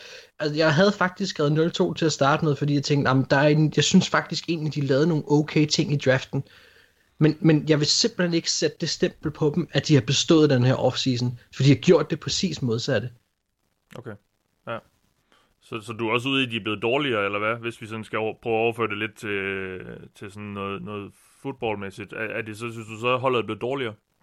Ja, altså i år, men også for fremtiden. Og, og det er jo det, altså jeg ved godt, det er svært at spå om præcis, hvordan et hold kommer til at se ud, men, men med de udsigter, vi sidder med i dag, med de prognoser, vi sidder med i dag, for hvordan det potentielt kan udvikle sig, så ser det elendigt ud for Texans. Altså hvis nu man bare kunne se frem mod 2021, hvis nu man bare kunne sige, vi skal bare æde den her, og så må vi, har vi det mindst et første rundevalg næste år. Det har de ikke engang. De har ikke engang et anden rundevalg. De har ikke noget at skyde med, de har ikke noget at trade med, de har ikke noget med noget som helst. Jeg ved ikke, jeg, kan, jeg aner ikke, hvordan de skal komme ud af det. De skal høre en GM hurtigst muligt, som på en eller anden måde kan tænke ud af boksen, og så skal de få styr på det her. Men jeg synes bare, de maner sig selv så langt op i et hjørne lige nu, at det bliver, det bliver eddermame svært at komme ud af det her, uden at de skal gøre et eller andet drastisk. Og, og det er deres egen skyld. Og ja, jeg synes, de er blevet dårligere hold, fordi det, jeg, jeg, har, jeg er så bange for, at vi kommer til at sidde i uge 2 og uge 3 og så kigge på, at halvdelen af angrebet er skadet, eller bare småskadet, og vi aldrig nogensinde kommer til at se nærmest hele angrebet fungere sammen, fordi der er så stor mulighed for, at, at mange af de her spillere, de lige nu hænger deres tillid til, de har bare en historie med at blive skadet. Og, og det, er, det, det er et mega problem. Det er et kæmpe stort problem. Og det ja. bliver det også for dem. Og lad os så sige, at de holder sig skadesfri. Så det er stadig ikke, altså, så synes jeg heller ikke, de er noget godt hold. Men det er, altså, jeg troede faktisk, at Rams var, var det hold, jeg, jeg, jeg synes havde den sorteste fremtid, men, men det er Texans jo mere, men jeg i hvert fald kigger ind i det. Det kan godt være, det var mig, der er lidt bagud der, men jeg, det er Texans. Det, jeg, kan, jeg, jeg bliver overrasket hver gang, man kigger ned i, i tallene for dem. Der er intet, intet ud over det Sean Watson, der forventer til at blæse den rigtige vej. Og det æder med sundt for ham. Øh, øh, Mark, øh, jeg, jeg tænker sådan, i forhold til de der skader, nu har vi jo under coronatiden, øh, kunne man så, eller vi har coronatiden, kunne man så ikke forestille sig, nu hvor at deres assistant strength and conditioning coach er Brian Cushing, at de muligvis tager rimelig mange PEDs lige i den her periode, bare lige for at, at, at være på den sikre side? Ja, det kan godt være, at de gør det. det skal jeg ikke kunne sige. Men, det kunne øh, være, at det... At det går bare ud fra, at det er gamle sår, der bliver reddet op, så det er jo sådan set, sådan set ligegyldigt, ikke? Ja. Men jeg synes alligevel, du er gavmild. Man, man kan jo godt give minus 3. Ja, ja. Så skal, ja. det er lige ja, før skal... Hop, Hopkins-handlen øh, øh, fortjener det. Øh, men, ja, den, øh, den, trækker, den trækker enormt meget ned, men, men jeg vil sige, at det bliver nødt til også, på trods af med Brandon Cooks er en potentielt en jernrystelse fra, at, at det hele slutter, så fik de ham, sådan, så fik de ham til, og, og, og der, det, stabiliseret måske angrebet en lille smule mere, og så synes jeg også, at, at de gjorde nogle ting i deres draft, som var, som var okay. Altså hvis de fuldstændig havde bommet deres draft også, så, så havde vi jo endt på minus 3, det er der ikke nogen tvivl om. Så meget kan Cook står heller ikke trække dem op, men jeg synes alligevel ham, og så, så blandingen af, at, at jeg synes egentlig, de gjorde det okay i draften, det, det får dem op på et 0-0. Men mm. altså, de skal da også slæve sig derop i, i, øh, i uddannelsessystemet er der jo i visse tilfælde, der kan en dumpe karakter betyde, at man ikke må starte på næste semester eller næste fag eller eller andet. Jeg ved ikke, om vi skulle indføre et eller andet med, at man ikke må starte, uh, man ikke må starte på næste sæson, hvis man dumper offseason eller eller andet. Det kunne man måske godt overveje. Ja. ja, i hvert fald så kunne man sige, at Bill O'Brien ikke måtte møde ind, i hvert fald. Ja, det er, Fordi jeg kan jo sådan set meget godt lide, at Texas har et hold mere. Det synes jeg er jo spændende nok i sig selv med al fodboldkulturen, men, men de må jo så bare blive trukket med Bill O'Brien, og det, det er jo så det, ikke? Ja, godt. Jamen, øh, det var det simpelthen det første hold øh, efter øh, en, øh, en del øh, fine karakterer indtil videre. Øh, så var det simpelthen et, det første hold, der dumpede. Så, øh, Jeg sagde, det ville ødelægge den gode stemning. Jeg er ked af Ja, det. men det er fint. Det skal heller ikke være lutter lavkage det hele. Vi, øh, vi, vi, skal også, øh, vi skal også vise, at vi kan, vi, vi kan være hårde. Øh, så lad os så se, hvad Thijs han har at sige om, øh, om Titans. Ja, ja men øh, jeg er sikker på, at der er også nogen, der synes, det, her, det kommer til at være lidt hårdt. Men, men øh, lad os starte i den positive ende. Skal vi ikke gøre det? Ja, Titans har gjort nogle okay ting hister her i free agency, eller free agency og draften. Og egentlig så det, jeg bedst kunne lide, de har, jeg kan lide, de har gjort, det er, at de har adresseret deres cornerback dybde og cornerback positionen som helhed. Jeg synes, det var en svaghed på det her forsvar, som ellers blev bedre, som sæsonen skrev frem sidste år. Uh, Malcolm, Bra- uh, Malcolm Butler var selvfølgelig skadet uh, i store dele af sidste sæson, men udvendigt, jeg synes, de manglede alternativer. Jeg synes, de manglede en eller anden form for fremtid. De har selvfølgelig Adoree Jackson, der er fornuftig, men jeg synes, de manglede andre. Og jeg synes egentlig, de har gjort det fornuftigt. Det, det primære, de har gjort den her årseason, det er, at de selvfølgelig har draftet Christian Fulton i anden runde af årets draft. Og det synes jeg er en rigtig, rigtig fornuftig valg. At få ham øh, dernede i bunden af anden runde, synes jeg er rigtig fin værdi. Han har noget talent. Han har også nogle mangelvarer, som gør, at han måske aldrig bliver en stjerne cornerback eller en komplet cornerback, men jeg tror, han sagtens skal, skal kunne fungere i NFL, jeg synes, det passer fint ind. Og så kan jeg også rigtig godt lide faktisk, øh, nu måske en signing, der går lidt under radaren, men jeg kan godt lide deres signing af Jonathan Joseph, øh, som jo er den her bunderfarne cornerback, der har været i både i, i Bengals, og så senest her i, i, i Texans. Så han kender selvfølgelig divisionen, men altså, han har bare på Frank Gore. Ja, præcis. Han er, han er 36 år nu, og altså, det er klart, han har, han har mistet noget fart, og jeg, jeg kan huske et par gange, han har haft rimelig svært ved at dække T.Y. Hilton op, og, og lignende, og, og det, han er måske heller ikke manden, der skal starte, eller skal, men der skal være starter, så at sige. Men han giver dem noget dybde, han giver dem noget erfaring, og så giver han bare noget ro, tror jeg, noget lederskab i det her, på det her forsvar, som de godt kunne komme til at savne lidt, fordi det er også et forsvar, som har øh, Øh, gennemgået, jeg ved ikke, om man skal sige generationsskifte, men der er i hvert fald røget nogle, gamle, nogle, nogle gamle spillere eller ud, nogle, nogle spillere, der har været i klubben længe, altså Joel Casey er sendt til Broncos, Wesley Woodyard har været der i et del år, også en erfaren herre, som, som er free agent nu her, de har ikke har forlænget med. Øh, Cameron Wake har de også fritstillet. Også nogle, ja, han er decideret gammel, øh, så at sige. Han er vel, hvad han, 39 nu, eller et eller andet den stil. Så også en Logan Ryan, som de har mistet, apropos cornerbacks. Øh, som jo også var en, en leder på det her forsvar, og, og i den her secondary. Der kan jeg godt lide, at de alligevel har fundet Jonathan Joseph til at give dem noget balance og noget erfaring nede bagved og så samtidig også finder en Christian Fulton, synes jeg, med god værdi i anden runde. Så jeg kan godt lide det, de har gjort på cornerback-positionen. Jeg synes, det var, jeg synes, det var deres største, en af deres største svagheder, i hvert fald, hvis man gerne vil spille den type fodbold, som Titans vil, så, skal du, så vil du gerne løbe bolden godt, og du vil gerne spille godt forsvar. Og jeg synes, de manglede cornerbacks til at spille godt forsvar, sådan i hvert fald consistently over en hel sæson. Og der, der har jeg fået lidt mere tro på tingene med, med Jonathan Joseph og Christian Fulton, kombineret med, at de stadig har Malcolm Butler og Adoree Jackson. Så det synes jeg egentlig, at de har fået løst øh, ganske udmærket, og ganske billigt vel at mærket, uden at øh, brænde nallerne på en eller anden dyr cornerback. Ja. Øhm, men øh, hvis vi kigger lige på det negative, der, der er jo selvfølgelig de to største ting, Titans har gjort i årets free agency, var jo selvfølgelig, at man forlængede med Ryan Tannehill og smed franchise tag på Derrick Henry. Og jeg vil ikke kalde det dårligt. Jeg tror måske ikke så... Øh, nej, men, men jeg, jeg hader det heller ikke som sådan nødvendigvis. Det kommer lidt af, altså, hvis de giver en kontrakt til Derrick Henry, så tager det klart prisen. Så er det det dårligste. Altså, hvis de forlænger med ham her over sommeren, øh, inden, øh, inden hvad hedder det, den der deadline, der er for, fran- for, for, for at forlænge franchise-taggede spillere, øh, den kommer midten af juli måned. Øh, hvis de, hvis de smider en stor kontrakt efter Derrick Henry, så er det klart det dårligste move, de har lavet hele årsiden. Det tager prisen, og så vil det også koste dem en karakter eller halvanden øh, i, i den samlede bedømmelse. Men det har de ikke gjort endnu, trods alt. Så det er kun et franchise tag, og det kan jeg godt leve med, trods alt. Mm. Øh, og, og, og Ryan Tannehill-kontrakten, jeg har sagt flere gange, jeg tror ikke på Ryan Tannehill langsigtet, men jeg kan godt forstå, at de giver ham en kontrakt, og jeg har svært ved at se, hvordan man egentlig ellers skulle gøre det, og jeg synes ikke, kontrakt, jeg synes ikke kontrakten er helt hen i vejret, så at sige. Det går nok næsten en treårig kontrakt, medmindre han brænder helt sammen her i 2020. Øh, og, og det, det, det er måske lidt længere, end jeg ideelt set gerne havde, havde set, men det er også svært at tvinge Tannehill ned på en, en form for toårig-agtig øh, kontrakt. Så det, jeg vil ikke trække Titans super meget ned for de her ting. I stedet for vil jeg kigge lidt på sådan de signaler, der skal være. For nu har de givet Tannehill den her langvarige kontrakt. Og det, det er fint, at man gerne vil løbe bolden, og man vil gerne spille godt forsvar, og hvad ved jeg, og være det her fysiske hold. Men du skal stadig kunne kaste bolden. Og det var også det, der gjorde Titans rigtig gode, da de vendte deres sæson i starten af, at, af, da Tannehill kom ind og overtog for Mariota. Det var jo, at ikke nok med, de løb bolden fornuftigt, de kastede bolden rigtig fornuftigt. Noget af det var systemet, og der skete et skift, og AJ Brown trådte ind i rampelyset som en, en decideret stjerne. Og det vil han selvfølgelig også være i den kommende sæson men som holdene langsomt løbet af sæsonen fandt lidt ud af, okay, hvad er det Titans gør offensivt, og hvad er det Tannehill han er god til, og ikke så god til, så fik de også lukket ned for Titans kasteangreb. Og det var ikke ret godt hen mod de, der, de sidste fem uger af sæsonen, cirka, øh, det vil sige inklusive slutspillet, der kastede de egentlig ikke bolden meget godt. Og det var lidt utroligt, at de kunne vinde to kampe i slutspillet og kaste bolden så lidt. Mm.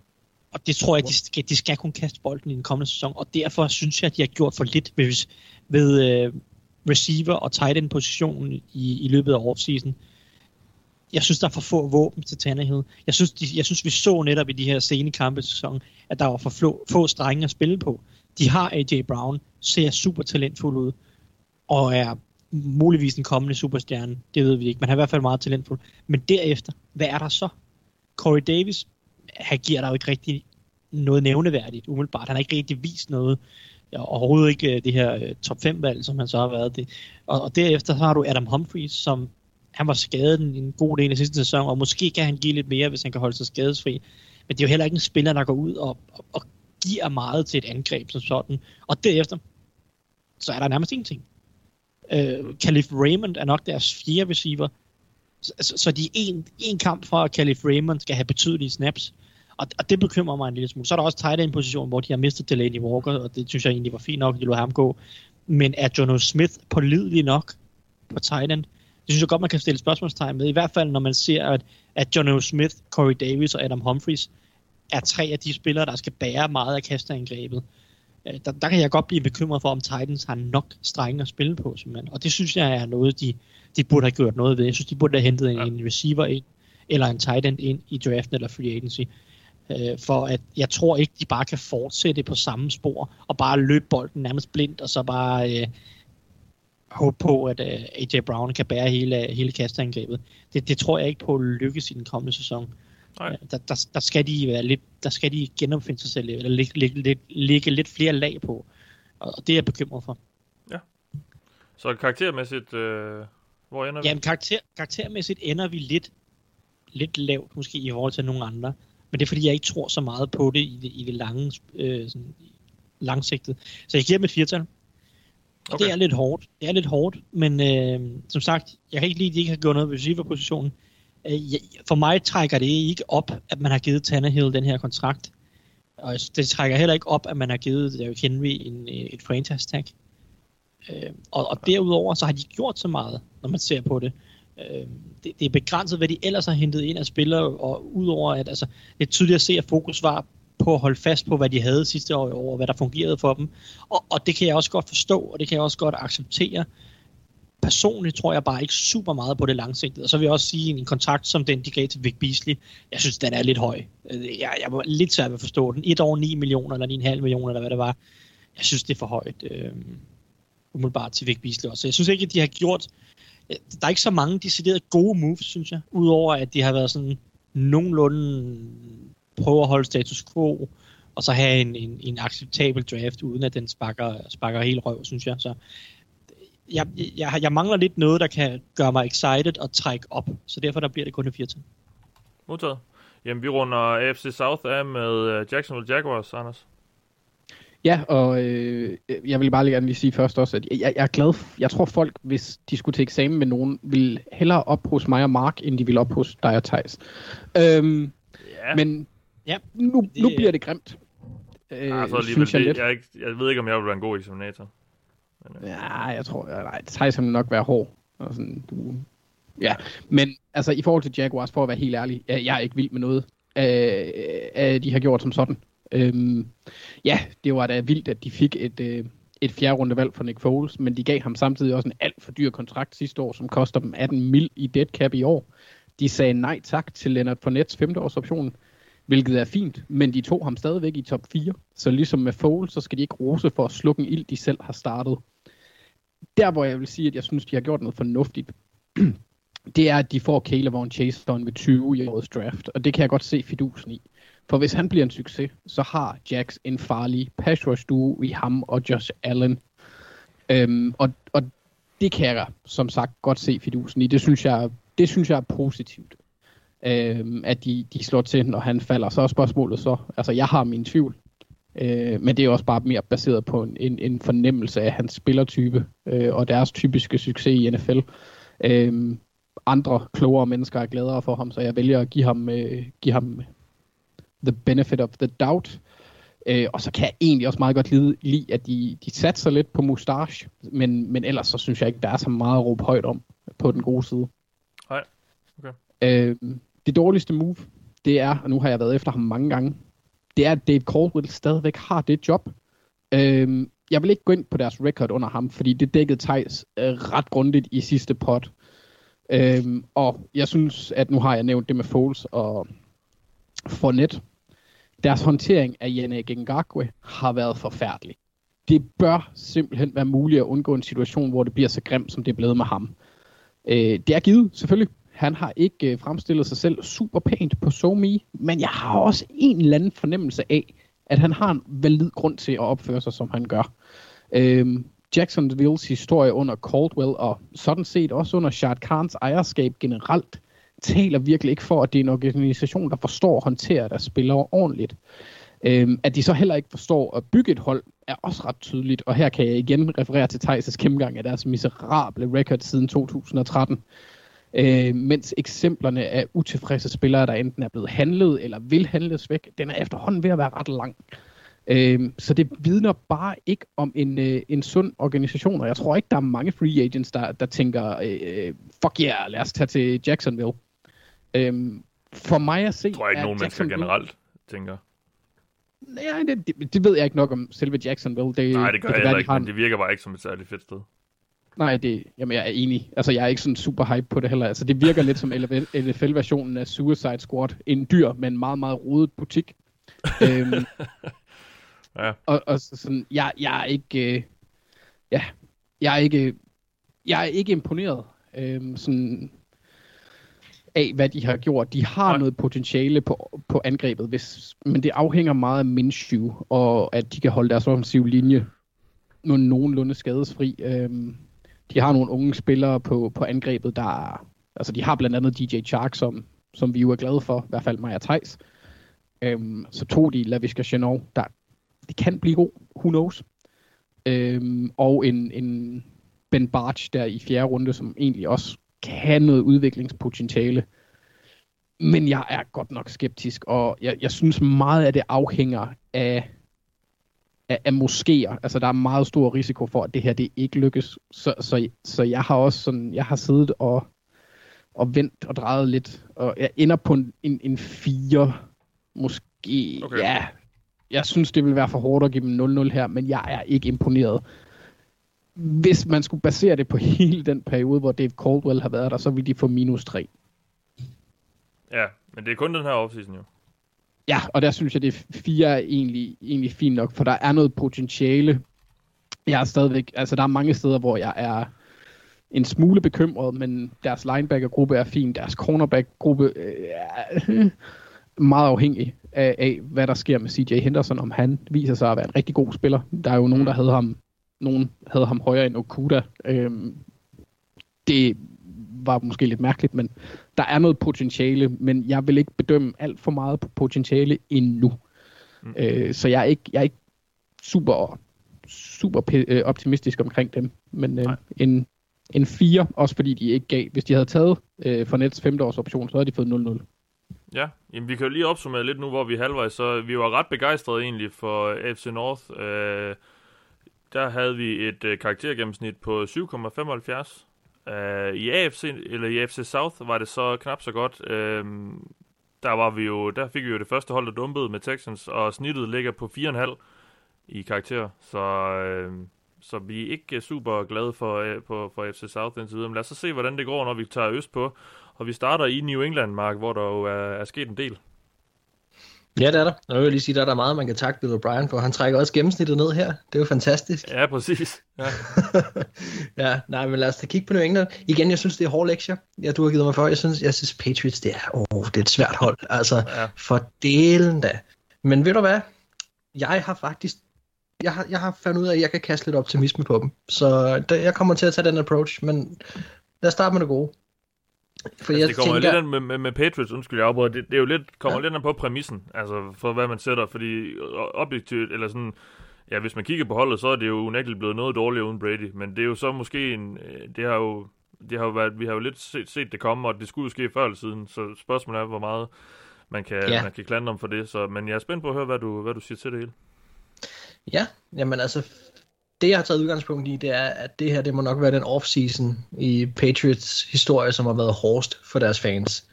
Øhm, og så må de så et eller andet sted sætte sig ned og varme sig ved deres Super Bowl trofæer, og så ved tanken om, at Bill Belichick, han styrer stadigvæk butikken. Han er stadig den bedste coach i NFL, og han er nok den bedste coach, der nogensinde har været. Det må de holde fast i. Og så har jeg en lille bitte smule optimisme om, at jeg tror faktisk godt, at deres forsvar kan blive godt i år, på trods af, at de har mistet profiler. Så tror jeg godt, det kan blive godt igen. Jeg kan også godt lide, at, det er, at de i hvert fald indtil videre har holdt fast på Joe Tooney, øh, deres bedste offensive linjemand efter min mening, og, og han er her i hvert fald et år mere nu. Og nu kommer vi til noget, som Patriots er gode til, det er at bøje reglerne lidt. Så jeg vil i bedste Patriots-stil bøje reglerne lidt, og så vil jeg kombinere det dårlige og det gode ja. segment her. Fordi jeg vil gerne tale quarterback, og jeg vil gerne tale Brady og Stidham. Øhm, fordi som du selv siger også, at, at Brady var jo nok nødt til at smutte måske på et tidspunkt. Og jeg har svært ved at sige, at det kun er dårligt, at han ikke er på holdet mere. For jeg synes faktisk, der er noget godt og skidt ved det. Og en af grundene er faktisk, at jeg er ret spændt på at se Stidham i et NFL-angreb og i Patriots-angreb. Og jeg har en lille smule optimisme. Og jeg kan måske faktisk... Ja, men det er måske også fordi, at, at jeg synes, der er en hype, og så synes jeg, der er det modsatte også. Jeg synes nemlig, der eksisterer et segment af folk, som også siger, at Patriots brænder sammen i den her sæson, og det gør de for at få Trevor Lawrence. Og der vil jeg lige sige til dem, der siger det, prøv lige at trække vejret dybt ind en gang, og så lad os lige se, hvad der er i Stidham først, fordi jeg synes, han er lidt interessant. Og på den led kan man måske godt sige, at jeg køber lidt hypen jeg kan måske også godt købe lidt mere ind på deres angreb, end flere har gjort. Jeg synes faktisk, at deres offensive linje er, er, er stabil. Jeg kan godt lide de running backs, de har samlet omkring, som, som stadigvæk er der, som Brady noget godt af. Øhm, og så synes jeg også, at man har stadig Edelman. Der er nogle, nogle brækker, som, som stadigvæk kan bruges. De kommer ikke til at være et top 10 angreb, det, det er slet ikke det, jeg siger, men, men jeg, jeg er faktisk lidt mere optimistisk omkring at lade en ny quarterback komme ind i det her angreb, end jeg ville have været med et hold, der ja, for eksempel vælger nummer, altså for eksempel hos Bengals, øh, der synes jeg, at jeg synes sådan set, at, at arbejdsvilkårene er, er, er nogenlunde de samme for Stidham her, selvom der ikke er en AJ Green selvfølgelig, men, men jeg synes faktisk, at det, det, det, er, egentlig, det er egentlig nogenlunde. Øhm, jeg tror, at det, der har ramt flere fans, det er den der idé om, at man ikke rigtig ved, eller føler, at de ved, hvad de har i Jared Stidham. At, at, at det er sådan lidt, hvor kommer han egentlig fra? Men der bliver man så også bare nødt til at tænke på, at rigtig mange vidste heller ikke, følte nok heller ikke, de vidste, hvad der var med Holmes dengang. Og det er ikke fordi, jeg skal sige, at det, han bliver ny med Holmes, det, det, det, det vil jo være vanvittigt at sige. Det, det, så det begiver mig ikke ud i. Men der var scouts, som efter Stidhams første år i college havde en first round grade på ham. Og jeg ved godt, at de her first round grades og de her grades kan ændre sig som vinden blæser i takt med, at de her college-spillere udvikler sig. Så vi med Burrow også for eksempel, at han fik jo noget godt ud af sit sidste år. Men, men jeg kan rigtig godt lide ideen om at få Stidham i Patriots hænder, fordi det var også det her Auburn-angreb. Han skiftede jo fra Baylor til Auburn. Der var også, han skiftede til et elendigt angreb på mange måder, og jeg vil aldrig glemme, jeg kan huske Michael Lombardi, jeg mener det var en podcast, han sagde, at han, han var rasende over at det, han var skiftet, fordi han synes det var det ringeste angreb i fodbold, og, og han synes at han skulle være blevet hos Matt Rule og Baylor for at få noget udvikling. At det havde givet ham, hvad kan man sige, en højere draft grade. Og, og måske ender vi med at kigge tilbage på, at det han var en spiller, der faktisk endte med at falde på grund af det. Mm. Jeg er i hvert fald optimistisk at se, og det hænger jo så sammen med Brady. Det hænger jo så sammen med, at man lader Brady gå, og så siger, fint nok, jeg, jeg, jeg tror, der var mange, der havde regnet med, at det havde været et, et home run. Når Brady forlod klubben, jamen, så var det, fordi man havde draftet en Trevor Lawrence, eller så var det, fordi man havde hentet en Jordan Love, eller hvad ved jeg, et eller andet, havde, havde draftet højt op og hentet en, som man tænker, her er vi en klar aftager. Og det tror jeg, der er mange, der har svært ved at se Stidham før nu, hvor vi rigtig begynder at snakke om ham. Så jeg er rigtig, rigtig spændt på at se, hvad der kommer til at ske med Patriots i den her offseason. Og, og man begynder at lægge nogle brækker sammen og se, går lidt dybere ned i det, så, så synes jeg faktisk egentlig, at det, som jeg sagde før også, at det angreb, der er samlet omkring ham lige nu, er ikke et top 10 angreb overhovedet, men, men der er nogle gode brækker, og det starter ved, at han har en god offensiv linje, og han har nogle brækker, som han måske kan rykke rundt med. Jeg ved ikke, om Nikhil Harry, han, han har jo indtil videre ikke gjort det godt, men, men, men han er der stadigvæk, og, og Edelman er der stadigvæk, og der, der er nogle ting, der så ellers så må han bruge James White og så videre sådan, til at, at prøve at udvikle sig og komme godt i gang. Det er ikke fordi, jeg forventer de store ting af Patriots i år, men jeg synes bare, at der er, jeg synes faktisk, der er noget mere optimisme, eller der bør være lidt mere optimisme omkring det. Og jeg tror ikke, ja. de brænder igennem. Jeg tror simpelthen ikke, de brænder igennem. Det gør de ikke med Bill Belichick ved rådet. Det, det skal simpelthen ske. Altså brænder igennem, der mener du... Øh, altså, ja, hvis vi falder, falder, falder sammen. Eller brænder ja. sammen. Ja, ja, ja, ja. Jeg, det, det tror jeg simpelthen ikke på kommer til at ske, og jeg tror, lige nu kan jeg godt lide den position, at Patriots er i, fordi de, de er en underdog-rolle lige nu, hvilket er et eller andet sted helt vanvittigt, fordi det har de jo ikke rigtig været i, ja, ja, i de sidste 15 år. Altså det, det er jo lang tid siden, de har været det. Og lige nu befinder de sig i en eller anden underdog-rolle, hvor der lidt er frit spil om tronen. Man kan selvfølgelig sige, at Bills måske prøver at sætte sig på den ret markant, og det er måske også dem, der ender med det, men, men, men der er ikke så mange forventninger til, hvad Patriots kommer til i år, og derfor kommer de kun til at overraske, tror jeg. Fordi de kommer ikke til at, at brænde sammen. Så, så på en eller anden måde, så kan jeg faktisk godt lide jeg har haft svært ved at stykke deres offseason sammen, mens den skete, men når man lige får lov til at trække vejret og kigge på det, så, så er jeg faktisk mere optimistisk, end jeg egentlig lige havde regnet med, at jeg var. Ja, så karaktermæssigt? Jamen, jeg er faktisk endt på syv. Okay. Ja, ja. Og, det er, og det er sådan set også, jeg, jeg, jeg, var, jeg var på fire, og så fik jeg snakket mig selv op på et syvtal. Um, men jeg vil også sige, hvad, hvad angår Brady, så, så er det jo fordi, man måske gerne vil have, at han, man vil gerne se ham slut i Patriots. Men på den anden side, jeg tror, at medmindre han vinder en Super Bowl med Tampa, så bliver det lidt ligesom det der med Michael Jordan, der var i, i, i Washington Wizards i det sidste af sin karriere. Det bliver nok lidt noget, man i det store hele glemmer. Det vil jeg i hvert fald tro. Men mindre han vinder en Super Bowl, så tror jeg, at man, så, så er Brady slået fast som Patriots-spilleren, og også den største Patriots-spiller nogensinde. Så, så jeg tror ikke, man skal være så bekymret for, at hans legacy på nogen måde rigtig bliver, bliver ramt. Det, det bliver sjovt, hvis han vinder en Super Bowl med Tampa, så, så er der det til hans personlige, og, og kan måske give lidt riser i lakken i forhold til, til Patriots, men, men det bliver ikke noget særligt, altså. Mm. Thijs? Ja, jeg vil bare sige, jeg køber ikke uh, det der med, at, at, at hvad hedder det, Jared Stidham, man ikke havde noget som helst hjælp omkring sig hos Auburn, og det var et dårligt angreb, og hvad ved jeg. Det kører ikke en Det er sådan en dårlig undskyldning, synes jeg, fordi uh, Auburn's head coach, også Stidham var der, er Gus Malzahn, eller Malzahn, Malzahn, jeg ved ikke. Malzahn. Ja, ja Malzahn, ikke? Ej, der er sådan en rigtig dygtig offensiv koordinator, der laver rigtig mange kreative ting, og øh, altid øh, en mand, som øh, får Nick Saban godt op i det røde felt og provokerer ham med en masse, med en masse funky ting, som virkelig kan drille af nogle af de Alabama-regler, som de kører.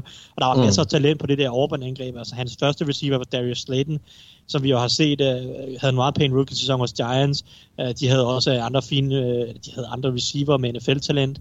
Øh, han havde i 2000, det var så i... Øh, ja, han blev draftet også sammen med, eller 2017 havde han Carrion Johnson på sit hold. Den her offensiv linje havde adskillige gode spillere, som er blevet draftet i NFL. Blandt andet to i årets draft i form af Prince Tika Manogo og, og, og, Jack Driscoll. Og før det var der også en type som Braden Smith og sådan nogle, altså så han har haft masser af talent hos, øh, hos, eller omkring sig hos Auburn, så det synes jeg ikke er en, en valid undskyldning for, at han ikke rigtig øh, præsteret på et højt nok niveau i, i 2017 og 18, da han var hos Auburn. Men øh, det, det var bare lige en biting. Der skete et skift fra Baylor til Auburn, og der var et eller andet i den der, det kan også godt være, det så var det filosofiske i angrebet, der skete. Jeg ved godt, de også slog Alabama. Jeg husker, at han slog, mener han slog Saban og Alabama, og at, at det er der jo også nogen, der synes er, er sjovt i forhold til Bill Belichicks forhold til Saban, om de, de skulle have, have snakket om, at, han er, at der var noget mere i ham, end, øh, end man end ligesom så. Men altså, men, men ja, det er jo hele det der, nu, nu var det det, det, som jeg kan huske, at Lombardi sagde, så hvis jeg husker, så, så snakkede han en lidt længere omkring også Matt Rules filosofi omkring, og hvor meget det ville passe bedre til Stedham frem for, hvad han fik hos Auburn, og det var også hele fedtet i deres scheme, som, som gjorde, at, at det blev det ringe at det blev et ringere angreb for hans vedkommende. Det, det er muligt, at, at man kan designe et bedre angreb, men altså mit, mit bud på den største forskel fra Baylor til Auburn vil være, at man ikke spiller forsvar i, i Big 12, men det gør man i SEC. Mm. Uh, så, så mit bud er sådan set bare, at modstanden bliver markant bedre, og det kunne han ikke lige håndtere. Og i et nyt angreb måske, og det kan også være, at, uh, at, at det har været noget, der har gjort det svært for ham, men altså, uh, jeg, jeg synes ikke, der er en, en rigtig undskyldning i, i form af det system, og det manglende talent omkring ham. Uh, vi, øh, umiddelbart. Vi har snakket nok college nu, drenge. Vi skal, vi skal videre. uh, vi skal høre om... Uh, jeg ved ikke om... Eller du, du havde ikke mere vel, Mark? Til Patriots? Uh, uh, nej, nej, lige nej. nu, nej, jeg havde ikke mere. Fint, godt. Uh, det var et syvtal uh, jo, til Patriots. Uh, jeg, jeg tror ikke, jeg fik sagt, at jo, min, min worst case for, for Patriots i forhold til, hvis det, hvis det skulle gå galt, det var, at jeg kunne se dem øh, blive lidt bærsagtige. Og det skal forstås på den måde, at jeg tror, at deres forsvar stadig kan drive dem langt, men at det er angrebet, der kommer til at bremse dem i at udrette noget særligt. Så ligesom sidste år. ja, egentlig, egentlig lidt ligesom sidste år, ja, faktisk. Langt hen ad vejen, ja. Modtaget. Jamen, øh, vi skal høre lidt om Buffalo Bills, Thijs. Yes. Jamen, øh, nu, er det, nu er det tid til den hårde eksaminator her. Ja. Øhm, ej, Buffalo Bills har gjort rigtig mange gode ting. Øh, og generelt har de ikke gjort ret Igen mange gode ting. De, det er solidt, hvad de foretager sig. Det giver mening i, hvad de foretager sig. Det kan godt være, at det ikke er... Ja, nu har de så også i år lavet lidt splash, når det er hentet Stefan Dix, men det er faktisk ikke engang det, øh, jeg synes, de har været smartest, eller øh, det jeg bedst kan lide ved den her offseason fra deres side. Jeg har faktisk øh, valgt at fremhæve deres fokus på den defensive linje. Det kan jeg rigtig godt lide. Øh, fordi det er et hold, vi har snakket om det, de har meget cap space, og den måde, de har anerkendt, at okay, den defensive linje sidste år, det kan godt være, at vores forsvar var godt overordnet, men vi manglede lidt pass rush, vi manglede lidt juice op foran, der var for få, der ligesom rigtig øh, kom med noget, specielt fra, fra edge-positionen, men også indvendigt, hvor selvfølgelig har man et, et Oliver, som man forventer udvikler sig, og også øh, havde en okay rookie-sæson, men ved siden af ham er der lidt, lidt tyndt besat, og der synes jeg, at i år, de har bare, altså, de har bare kastet en masse spændende folk ind på den her linje. Uh, hentet Mario Addison, Quentin Jefferson, Vernon Butler i, i free agency. Specielt Mario Addison og Quentin Jefferson synes jeg er rigtig spændende tilføjelser. Mario Addison tror jeg, Søren McDermott kan, kan lave nogle, nogle funky ting med, og, og, og flytte ham lidt rundt som en, som en form for stand-up blitzer, der kan gøre nogle forskellige ting. Uh, og så er der så en Quentin Jefferson, som bare lidt er en, en, en, en vildbase, der, der laver en masse ravage inde på, på den defensive linje. Og så derudover har de så også tilføjet AJ Epinesa i draften.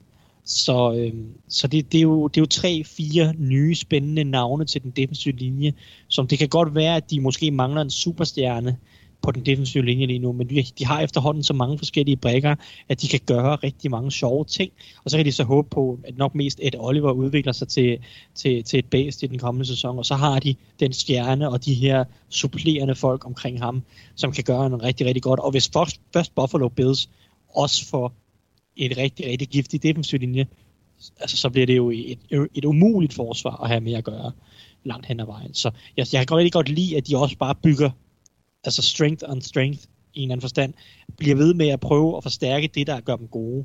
Fordi det er jo deres forsvar, der har båret dem de sidste par år. Men hvorfor kan man ikke forbedre det her forsvar? Det kan man godt. Og det synes jeg, de har gjort en rigtig fornuftige ting for at gøre. Øh, og, og altså, når du ser på alle hold, stort set, stort set alle Super Bowl-vindende hold, har en styrke, som de er rigtig, rigtig gode til. Om det så er at spille forsvar, eller om det så er øh, kaste bolden, fordi du har Patrick Mahomes, øh, øh, eller hvad det er. Altså, men, men du har en eller anden ting, som de bare gør bedre end nærmest alle andre. Og, og det er det, som jeg også ser er, er Bills vej, hvis de skal gå hele vejen. Øh, det, det er at få skabt et forsvar, der er fuldstændig ustyrligt, og det synes jeg, de har prøvet at fokusere på med den defensive Så det kan jeg rigtig, rigtig godt mm. Ja. Øh, og, og jeg synes faktisk ikke, der er så mange negative ting. Jeg havde lidt svært ved at finde det, fordi jeg synes, Stefan Dix, det er en fin handel, jeg kan godt forstå den. Det var lidt dyrt, men hey, sådan er livet nogle gange. Ikke? Hvis du gerne vil have øh, gode spillere, så koster det, og, og Bills har brug for, eller vil gavne af at få endnu flere våben ind og prøve at hjælpe Josh Allen yderligere. Og jeg kan egentlig også godt lide nogle af de andre ting. Altså sådan en type som Daryl Williams på den offensive linje. En fin under radaren signing også. Så jeg synes faktisk, øh, den dårligste ting, de har gjort, det er at genforhandle Starlo Toleles kontrakt. Og det er jo en, en mindre detalje. Men han fik jo for to år siden i 2018 en skrækkelig femårig kontrakt til 50 millioner dollars om år, eller i, i samlet. Og det var en skrækkelig kontrakt dengang, hvor han ikke rigtig havde vist noget hos Panthers. Det er i hvert fald ikke noget godt, synes jeg. Uh, og det, den er endnu mere skrækkelig nu. Og de kunne have kottet ham i år. Det har, det har kun givet en lille besparelse, men i stedet for valgte de at genforhandle kontrakten, slash omstrukturere kontrakten. Så nu er der ikke nogen besparelse i år. De garanterede hans løn i år. Og der er kun en lille besparelse næste år. Så næst, de har næsten givet ham to år mere på holdet nu. I stedet for egentlig bare, jeg havde givet op på ham nu og så bare sagt, væk. Vi, øh, altså, lad os få penge øh, i 2021, som vi kan rykke lidt rundt med og gøre noget med. Vi har folk, der nok skal kunne spille inde på den der defensive linje. For eksempel en type som Harrison Phillips, synes jeg jo sagtens kunne, kunne udfylde og være bedre end Starlo Tolale i hans rolle. Så det, det forstår jeg egentlig ikke, at man bliver ved med at holde fast i, i ham til, til rimelig, en, en rimelig høj pris. Altså, hans cap hit er, er på en 7-8 millioner også i, i de kommende par år. Det forstår jeg slet ikke. Men, men ellers så synes jeg faktisk overhovedet ikke, at Bills de har lavet nogle dårlige moves ud over det. Enten har det været øh, solide moves, der var måske hverken er godt eller skidt, eller så har det været gode moves. Og det, øh, det gør det. Øh, jeg har, jeg har givet med 10-tal, men jeg er faktisk ja. lidt i tvivl om, jeg synes, de skal op på et 12-tal. Men der mangler måske... Ja, jeg ved ikke, om der mangler noget som sådan, men, men, men jeg synes bare, det, det er en rigtig solid. Men måske, måske er Stefan Dix prisen lige en tand for høj til, at, øh, at jeg, jeg kan give dem et 12-tal. Men okay. altså, ja. men, men et 10-tal giver jeg dem, og jeg synes, det er rigtig, rigtig solid offseason. Man kan selvfølgelig sige, at det hjælper ikke noget, øh, den her offseason, som har været i dag, det er fint for deres udkom. Det hjælper ikke noget, hvis Josh Allen ikke bliver bedre. Det er stadig det, der kommer til at afgøre deres sæson. Men i hvert fald, hvis man ser på det sådan fra general manager, uh, Sean McDermott's synspunkt, så, så, så synes jeg ikke, det, du kan ikke rigtig forlange så meget mere, end hvad Bills har gjort i den her offseason.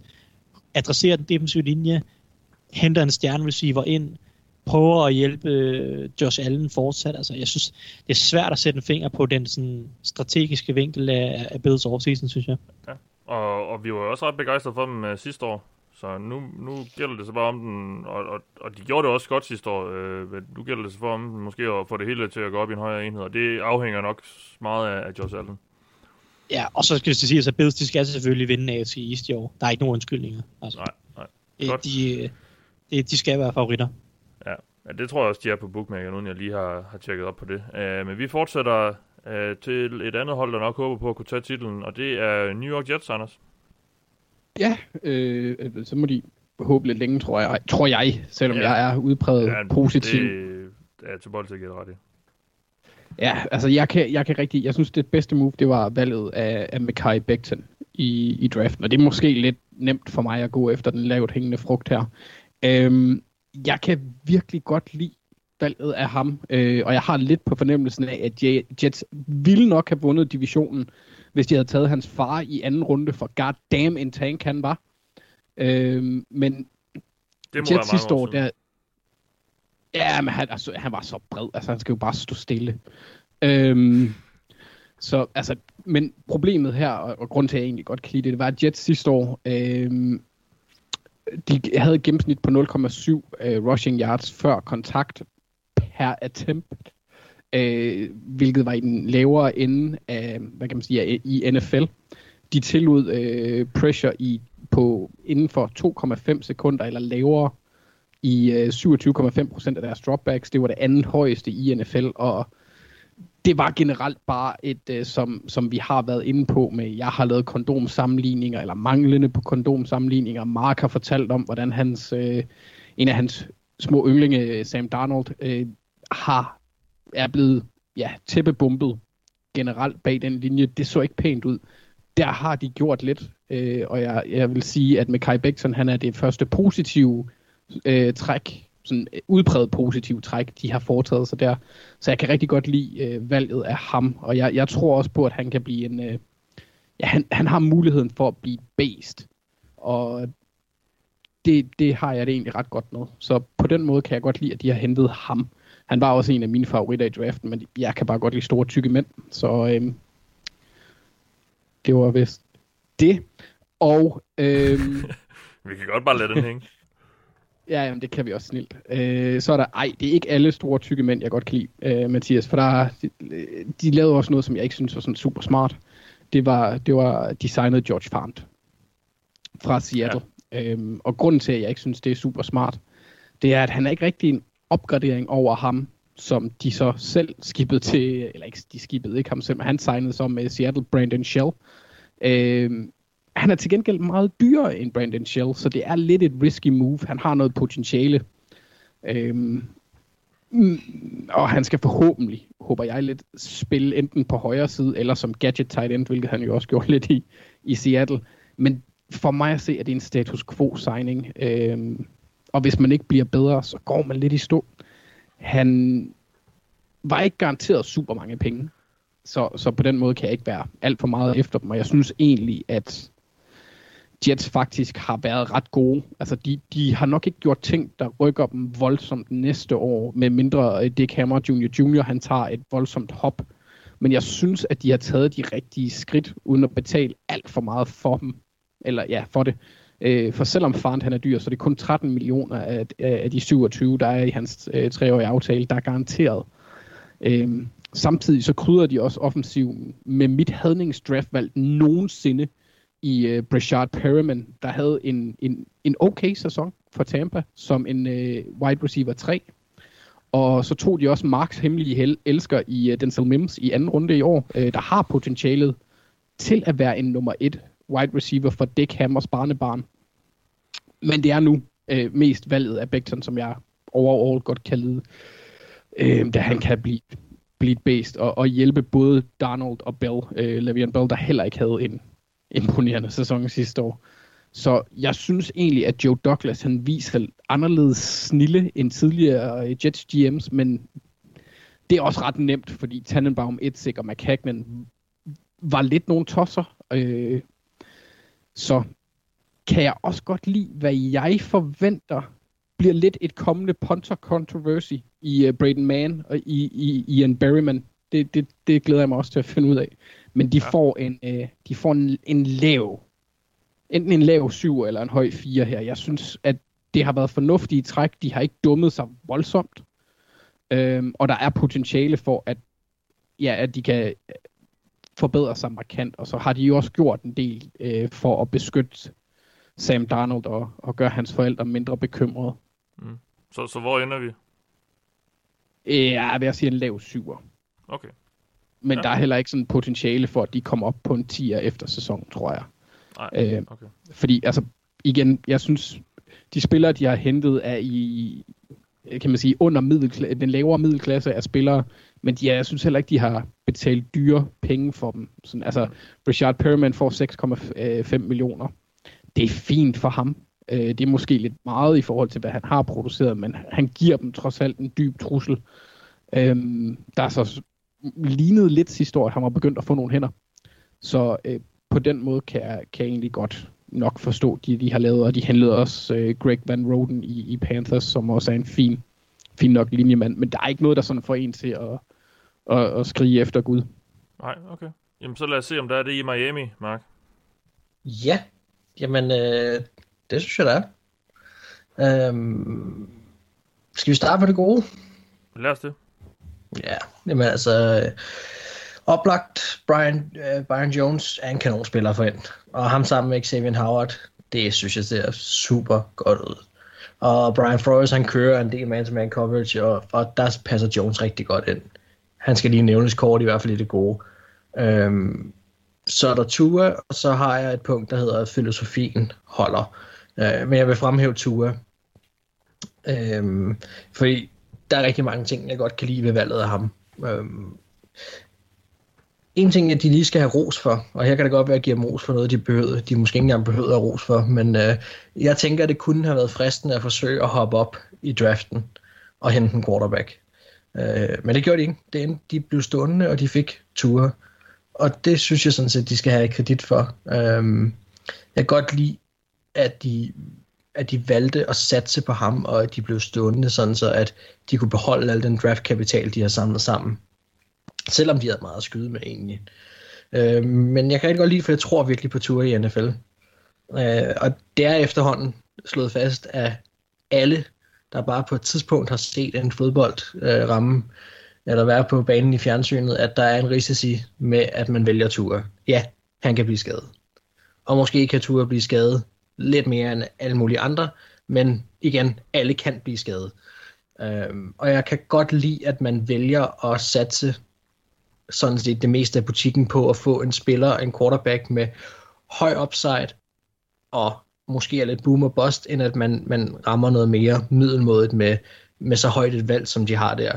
Og også i den position, Dolphins er i lige nu. Så de har stadigvæk en masse draft picks næste år og så videre, så hvis, hvis Tours karriere allerede slutter i år, altså med en eller anden skade, eller man, det, det forestiller sådan, så må, de, så må de på den igen. Men jeg kan godt lide, at de to chancen her. Øh, og jeg synes egentlig, de er dækket fint nok ind ellers. Øhm, og, og for mig er det her et spændende tidspunkt, at Dolphins får fat i deres quarterback også. Øh, eller i hvert fald deres potentielle quarterback for tiden, fordi Brady har lige forladt divisionen, og, og der er, ja, vi har snakket Bills, men altså, der, der er en, en masse muligheder for lige nu, at der kan komme en ny aftager til tronen her, og, og jeg synes Dolphins langt hen ad vejen ser rigtig, rigtig spændende ud, øh, og jeg tror, de vil tage et stort skridt næste år, alene bare på grund af, at de har fået adresseret quarterback-positionen. Så jeg synes, at, at Tua er måske et af de mest oplagte, men, men også 100% det bedste, de har gjort i den her offseason. Og det hænger sådan lidt sammen med også, at jeg synes, deres filosofi generelt egentlig har holdt hele vejen igennem. Hele deres opbygningsfilosofi har holdt ret godt. Øh, hvis jeg skal finde noget dårligt, det er ikke fordi, jeg har super meget dårligt at sige, hvis jeg skal være helt ærlig.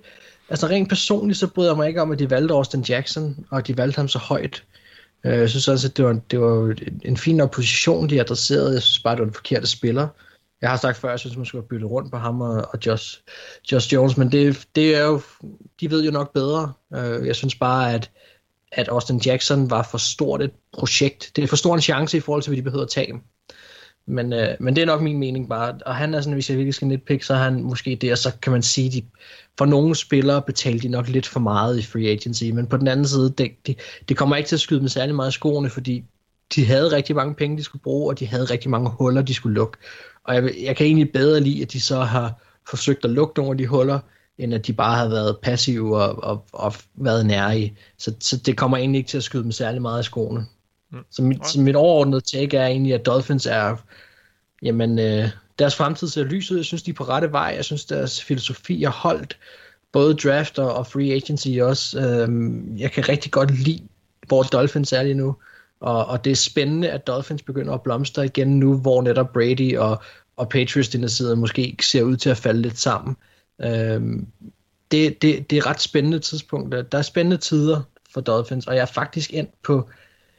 Ja, hvad hvad, jeg havde skrevet 10 med pil op. Jeg ender på 12. Jeg vil gerne give dem 12. Okay. Jeg synes, ja, jeg synes, at, øh, jeg synes, at øh, de små ting, som de gjorde her, det, det, jeg har talt mig selv lidt ud af det nu. Jeg synes ikke, at de, øh, de er hårde nok til at trække dem ned. Jeg kan faktisk rigtig godt lide, hvad Dolphins gør. Og hvis, hvis Tua ender med at være en NFL-quarterback, så er det her et om, altså, det vil være et skift. Det vil være en off-season, hvor man husker, at de både fik Byron Jones og deres quarterback for fremtiden. Mm. Og det er, jamen, det er uvurderligt jo. Det er jo, det er jo hele deres franchise, så, og så kan man ikke gøre det bedre. Jeg synes, de har gjort det rigtige. Ja, okay. Ja, jeg tror selv, jeg var landet på en 10. Inflation fordi, virker. Jeg synes ikke, øh, udover Byron Jones, synes jeg ikke, de fik så meget med fra, fra free agency måske, altså sådan at, at deciderede øh, byggebrækker, om man så må sige, øh, til fremtiden. Øh, men, øh, men fair nok. Hvad, hvad sagde du, Thijs? Jeg sagde bare, der er ved at gå inflation i de her karakterer, mand. Det er jo Ja. ja. 12-tal. Ja, ja. ja jeg havde heller ikke givet 12, lad os sige det 12. Der er gået inflation med Jeg de her karakterer, mand. Jeg, jeg vil lige sige, jeg vil give dig ret i, Mathias, at mange af de ting, de hentede i... Øh, Op for ordentligt, Anders. Ja, men der kom Vestegns dreng lige op. Jeg var Brøndby-fanen. Den var, han kom frem der, var. Ja, det gjorde han godt nok. Ja. Hvad, hvad sagde du, Mark? jeg vil sige, at jeg vil give dig ret i, at, mange, nogle af de spillere, de har hentet i free agency, er ikke måske spillere, som de skal bygge på for fremtiden, men, men det er heller ikke nødvendigvis sådan, som jeg ser, at free agency altid bliver brugt, og måske bliver brugt bedst. Det er svært at finde Nej. spillere, synes jeg, i free agency, som er spillere, man decideret skal bygge på langvejt. Til gengæld så havde Dolphins rigtig, rigtig mange mangler, og de havde tonsvis af penge. Og de får, man kan så selvfølgelig sige, at det var en nem opgave, for næsten ikke hvem de havde hentet ind, havde de nærmest kunne få en erstatning, men de er kommet styrket ud, synes jeg stadigvæk, på de positioner, hvor de har hentet spillere. Øh, så så, så ja, det kan jeg sådan set ret godt lide, og jeg synes forudsætningerne for, at de kan kæmpe mere med i år, er blevet langt større, end det Dolphins hold, vi snakkede om sidste år. Og netop på grund af, at de har adresseret så to vigtige positioner med netop to spillere, som kan bygges på for fremtiden, altså cornerback og quarterback. Øh, jeg kan også godt lide, øh, hvad hedder det, Howard, som de hentede på running back for eksempel. Altså, jeg, synes, det, jeg synes, de hentede nogle, du ved ikke, jeg synes, der er nogle spillere her, som, som er, øh, som specielt med både Tua og Jones, som, som hvis det lykkes for dem, hvilket jeg synes egentlig, der er okay forudsætninger for, at det vil gøre, så vender det det, det her hold. Mm. Ja, men jeg, jeg, jeg, jeg, jeg er heller ikke øh, fortaler for at bygge et hold op i free agency, men jeg synes bare, i forhold til, hvor mange penge de brugte, og hvor mange spillere de hentede, synes jeg godt, man måske, og jeg kan nu kan jeg ikke lige bare hen, øh, komme med nogle andre navne, der skulle have været erstatning, men jeg synes bare, når man kigger på dem, at det er ikke sådan nogle spillere, hvor jeg tænker, okay, det er, det er en ny, øh, og ikke nødvendigvis en stjerne, men en solid starter næste på. Altså, jeg synes bare ikke, jeg synes, jeg, jeg synes måske godt, de kunne have fået lidt med ud af det. Jeg var også sådan lidt øh, lunken over for deres meget aggressiv tilgang til free agency, fordi jeg egentlig troede, at de ville have lidt mere tålmodighed i den her genopbygning. Øh, men de virker til at være, at være rimelig opsat på, at der skal ske noget snart. Øh, og det er jo så også fair nok, fordi man kan jo ikke blive ved med bare at, at, at sidde og vente på, at der, der sker noget. Men, men øh, ja. Ja, det, det, er jo, det, det er jo lige det, og jeg, jeg vil sige, at nogle af de spillere, de har fået ind, er jo nogle Patriots-veteraner, som kommer fra ja. en måde, hvor at man har... Altså det, og det er jo ligesom det, som jeg også godt kan lide ved det, det er, at de får trods alt nogle spillere ind lige nu, som har prøvet nogle ting, som har noget erfaring, og som kan være med til at, at, og, og skabe noget god kultur. Jeg synes, det, det er jo det, når man så kigger på de her spillere, så synes jeg også, at der er nogle, nogle okay fine kulturskabere i det. Øh, til en masse, altså de har jo draftet tonsvis af spillere nu her. Der er så mange unge spillere på det her hold, som også har brug for at blive holdt lidt i nakken, tror jeg. Det kan nogle af de her spillere, de har fået ind. Jeg ikke, at, at, at Dolphins kommer til at vinde divisionen i år, men jeg tror, at hvis de vinder den om to år, så er det fordi, så er det på grund af den her draft. Altså, så er det på grund af, nogle, det er på grund af den her offseason. Og derfor, og det, og det synes jeg, der er en reel mulighed for, at vi godt kan sidde og kigge på det scenarie, og derfor skal den her offseason have topkarakter, fordi hvis de har fundet deres quarterback, og de har fundet en, ja. en, en top 5 cornerback øh, for, for lang tid, så er det nok. Ja, det, det er, det, så, langt, så langt vil jeg godt øh, gå med. Øh, og, og med den øh, karakter, så har vi en ny topscorer i forhold til divisionssnittet, fordi FC Øst, de øh, slutter med et snit på 9, og slår dermed øh, FC North, som jo var 7,75. Så spændende at se, om AFC Vest kan, kan udfordre øh, FC Østholdenes øh, gode offseason. Øh, Thijs, vil du ikke lægge ud med Chargers? Oh, nu skal vi se, det bliver nok svært, fordi jeg har to hold i den her division, men uh, ja. uh, vi, vi starter med Chargers. Skal vi ikke gøre det? Og uh, jeg, uh, jeg, jeg har det svært. Jeg, jeg har svært ved at finde ud af, hvad jeg synes om Chargers offseason. Den, den peger lidt i mange retninger, og i sidste ende, der tror jeg, der tror jeg egentlig godt, jeg kan lide den. Og, øh, og, så kan jeg, og så tror jeg ikke på den, fordi at Anthony Lynn stadig er head coach, men det er også bare mig. Men øh, lad os starte med nogle af de ting, jeg godt kan lide, i hvert fald sådan øh, på papiret. Øh, jeg har taget Trey Turner-handlen, som jeg synes er den bedste, de har lavet. Jeg, de, får, de får en direkte byttehandel med, med Panthers, hvor de sender Russell og Kuhn den anden vej. Og vi har snakket om den en del gange, og jeg forstår den stadigvæk ikke, og jo mere jeg kigger på den, så synes jeg, at det her Chargers, de vinder på den her handel. Russell Okung, 31 år, har haft en del skader, er rimelig dyr, spillede ikke ret meget i 2019 på grund af blodpropper i lungerne. Bytter man lige over for en guard, der er 26 år gammel på en fornuftig kontrakt for Chargers, som har haft nogle småskader, men har ikke været nær så skadesbladet som Russell Okung. Altså med Chargers dårlige offensiv linje, så ved jeg godt, du trader en tackle væk, og så har du et hul på tackle og så videre, men at få Trey Turner ind, jeg synes bare, det er en rigtig, rigtig god handel. Det må jeg indrømme. Øh, det forstærker den offensive linje, og jeg synes stadig, at han har mange unge år i sig nu, og med mindre der er noget, noget, noget sådan bekymringer om hans fremtid skadesmæssigt, så synes jeg, det er rigtig, rigtig god handel. Og, øh, og det synes jeg er den bedste. Jeg kan også godt lide, at de henter Brian Polaka ind. Jeg synes også, der er rigtig god værdi i det. Jeg synes også, Chris Harris er rigtig god værdi, og Lyndon Joseph. Så jeg synes, de gjorde mange fornuftige ting i free agency primært. Men det er jo sådan lidt, Polaka er oppe i årene, Chris Harris er oppe i årene, Lyndon Joseph er oppe i årene. Så det er jo lidt et hold, der skal toppe inden for et par år. Og det krævede, vi snakkede også om det dengang, det krævede, at de at de nailede draften på en eller anden måde, og man får en tro på, at de efter draften er et hold, som kan være konkurrencedygtigt. Måske ikke så i 2020, men senest i 2021 i hvert fald. Og det ved jeg ikke helt, om jeg føler, det blev forløst i draften. Øh, de tager en quarterback, det sagde vi, det skulle de også gøre, og det gjorde de så også. Øh, så kan man så tro øh, på Justin Herbert så meget, som man nu har lyst til. Jeg tror ikke så meget på ham, men Øh, og det er jo så bare mig, men, men det er så fint nok med, med, med Herbert. Men det, de gjorde efterfølgende i draften, har jeg det bare lidt svært med på en eller anden måde. Og jeg også synes også, at, at den trade op efter Kenneth Murray fra toppen af anden runde til bunden af første runde, var det dårligste move, Chargers lavede den her offseason.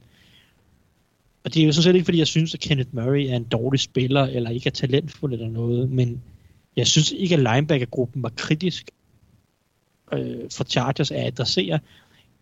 De mangler måske, de, havde, de har ikke en superstjerne på linebacker, men jeg synes, de havde en gruppe, man kan arbejde med, og som man, nok, som man burde kunne få noget acceptabelt spil ud fra. Altså Denzel Perryman, Drew Tranquil, uh, Uchenna Nvuso, Nick Vigil, eller Cassia White. Altså, jeg, jeg synes, der er fem mand her, som man kan bruge til noget. Og det burde være nok, synes jeg. I hvert fald, i hvert fald nok til, at du ikke behøver at drafte en wide receiver i første runde, hvor du trader op efter ham, og det koster de tredje rundevalg også. Fordi jeg synes bare, der var andre ting, der var vigtigere. Specielt fordi du netop tager Herbert, og præmissen er, okay, nu skal holdet være konkurrencedygtigt inden for de næste, lad os sige, to år. Så skal du vel netop prøve at fokusere på at udvikle den her quarterback. Han skal have gode forudsætninger. Og jeg synes, de mangler noget speed på wide receiver. Jeg ved godt, de drafter senere en Joe Reed i femte runde, men han er virkelig et femte rundevalg, der skal ind og redde dit angreb og give, den noget, give noget fart, som, som jeg virkelig synes, der mangler med Keenan Allen og, og Mike Williams, som, som ikke er hurtige receiver. Og så mangler noget på den offensive linje. Du kan, ikke, du kan ikke mene seriøst, at man går ind til en sæson med Sam Tevy og Trey Pipkins, som de muligheder på venstre tackle. Det kan du simpelthen ikke mene seriøst. Jeg, jeg, jeg savner virkelig, at der havde været en eller anden form for tackle, lad os sige, med, senest med tredje rundevalg. Altså, hvis det nu var blevet i toppen af anden runde, så kunne de have taget en tackle eller en wide receiver. Eller hvis de gerne ville have haft en linebacker, så tag en linebacker. Men så har du det mindste stadig haft et tredje rundevalg til den her wide receiver eller offensiv tackle. Og jeg synes, det er, jeg synes, det er kritisk, at du ikke henter en tackle ind for at hjælpe. Nu er det så nok Terrell Taylor, der sikkert starter sæsonen. Men så i hvert fald Taylor øh, og så Herbert på et eller andet tidspunkt. Og, og jeg, jeg, det er det, der gør det sådan lidt svært for mig. For jeg kan godt jeg, jeg, har godt, jeg, jeg synes, der er god værdi i nogle af de ting, de gjorde i free agency, men fulgte de rigtig godt op på det i draften, det ved jeg ikke helt. Og også nu, altså bare det at trade op efter en linebacker, som primært har været en run-stopping linebacker, det er sådan set ikke, fordi han ikke vil kunne blive en god coverage linebacker. Han gjorde det bare ikke så meget i college. Uh, det er også bare sådan lidt, jeg får en, en, en halvdårlig fornemmelse med Anthony Lynn igen, at han er lidt for old school, altså det, lad os tage en linebacker i stedet for en tackle eller en wide receiver, ikke? og det, øh, det er ikke den draft-filosofi, jeg selv sætter pris på. Mm, øh, så, så det er sådan lidt en off-season, jeg har svært ved at lægge kategori, om jeg kan lide den eller ikke kan lide den. Jeg synes, free agency var rigtig godt på mange punkter, men det krævede en god draft, og det synes jeg ikke helt blev forløst. Øh, når det er sagt, synes jeg stadig, de har hentet nogle gode spil. Jeg synes stadig, de har fundet god værdi. Og de tog i hvert fald en quarterback, og det er i hvert fald den rigtige position, synes jeg. Så jeg giver dem et syvtal baseret ja, okay. på, at, at, at, at free agency var så godt, som jeg synes, det var. Men jeg savnede lidt, at draften fulgte op, hvis vi skulle op i op over syv karaktermæssigt. Ja. Okay, fint. Jamen, øh, lad os se, om Denver kan følge op på det, Anders. Ja, jamen øh, det synes jeg egentlig, for at afsløre det hele på forhånd, det kan de nok godt. Øh, jeg kan virkelig godt, altså her, jeg vælger ikke at fokusere på en spiller, eller en signing, eller en draft. Jeg, det er mere tilgangen, jeg godt kan lide her, for jeg kan virkelig godt lide, at de har lagt en habil indsats i at give Drew Lock de bedst mulige, næsten de bedst mulige arbejdsbetingelser. De har hentet to receivers i draften, så deres receivergruppe nu må bestå af top 3 her er Cortland Sutton, Jerry Judy og øh, KJ Hamler. Det kan kun blive spændende. De to en tight end mere, øh, øh, som oven i købet var Drew Locks tidligere holdkammerat. Så nu har de to tight ends med 4-4 fart i, i, øh, på 40, så det er nogle hurtige nogen, der kan løbe lige ud rigtig stærkt. De hentede en guard i, i uh, Graham Glasgow øh, og draftede en center. Så jeg synes, at de har lavet, foretaget nogle rigtig fornuftige på, øh, dispositioner på offensiven. Og det kan gå hen og blive virkelig, virkelig eksplosivt for Denver. Og det er lidt nødvendigt, når man er i division med Kaptajn Skæg og Kermit the Frog. Øh, de vil altid sætte point på tavlen, også når de ligger nede i Biscayen. Øh, og det er den absolut bedste måde, kan man sige, at give en ung quarterback muligheder for at blomstre. Giv ham nogle våben, giv ham lidt god indvendig beskyttelse også. Øhm, og så synes jeg også, som en overordnet ting, kan jeg også godt lide, at de erstattede de stjerner, de mistede med spillere, der kan spille på sådan nogenlunde samme niveau eller højere. Øh, i, øh, de har fået Joel Casey ind og AJ Bouye, og sagt farvel til Derek Wolf og, hvad hedder det, Chris Harris. Der synes jeg ikke rigtig, de mister så meget. Så jeg synes egentlig, at, at de har haft en sådan en overall rigtig god øh, offseason, men jeg synes, at fokuset på angrebet har været øh, rigtig godt. Så jeg, det er et hold, jeg er sindssygt spændt på at, at følge næste år. Ja. I forhold til det, jeg ikke bryder mig så godt om, så tillader jeg mig lidt at gå med manglende handlinger her. For jeg er lidt nervøs omkring deres offensive tackles, og det er ikke kun på grund af 20 som starter, men det er også på grund af dybden. Garrett Bowles, han, øh, han rangerer egentlig okay, hvis man kigger på PFF, og den skal man jo altid tage med et græns salt. Han spillede ganske fint i de sidste fem kampe, men han er lidt en iffy fætter. Han kan godt lide at holde det. Øhm, Joan James, som de hentede inden sidste sæson, han nåede kun at spille tre kampe og har generelt døjet med en del skader i sin karriere. Og bag de to har de Calvin Anderson, som var en undrafted free agent fra sidste år. De har Jake Rogers, som har været på 10 forskellige rosters i sin karriere. Øh, tre gange hos Steelers. Øhm, og så har de Quinn Bailey og Hunter Watts. Øh, ikke rigtig nogen, man kender. Så det er ikke rigtig betryggende. Det er jeg ikke super tilfreds med. Jeg kunne også øh, være gået med deres håndtering af deres running back gruppe, for Melvin Gordon er i mine øjne lidt unødvendig. Og så er jeg nødt til at sige, Mathias, det er altså en absolut tragedie, at de handlede fullback Andy Janovic til Browns. Det er utilgiveligt. Det synes jeg ikke er okay. Nej, okay. Nej. Hvorfor skulle den lige være Øh, henvist til mig? Det, det er fordi, at jeg kan godt lide at henvise ting til dig, når jeg skal snakke om fullbacks. Ja, okay. Fair nok. Ja. Jamen, Ja. hvor ender vi så øh, i forhold til karakter? Altså, jeg synes egentlig ikke, at der er et sted, hvor Denver ikke har forsøgt at forbedre sig, altså ud over at tackle. Øh, så det er med de positive briller, jeg nu engang har på i dag, en rigtig god offseason.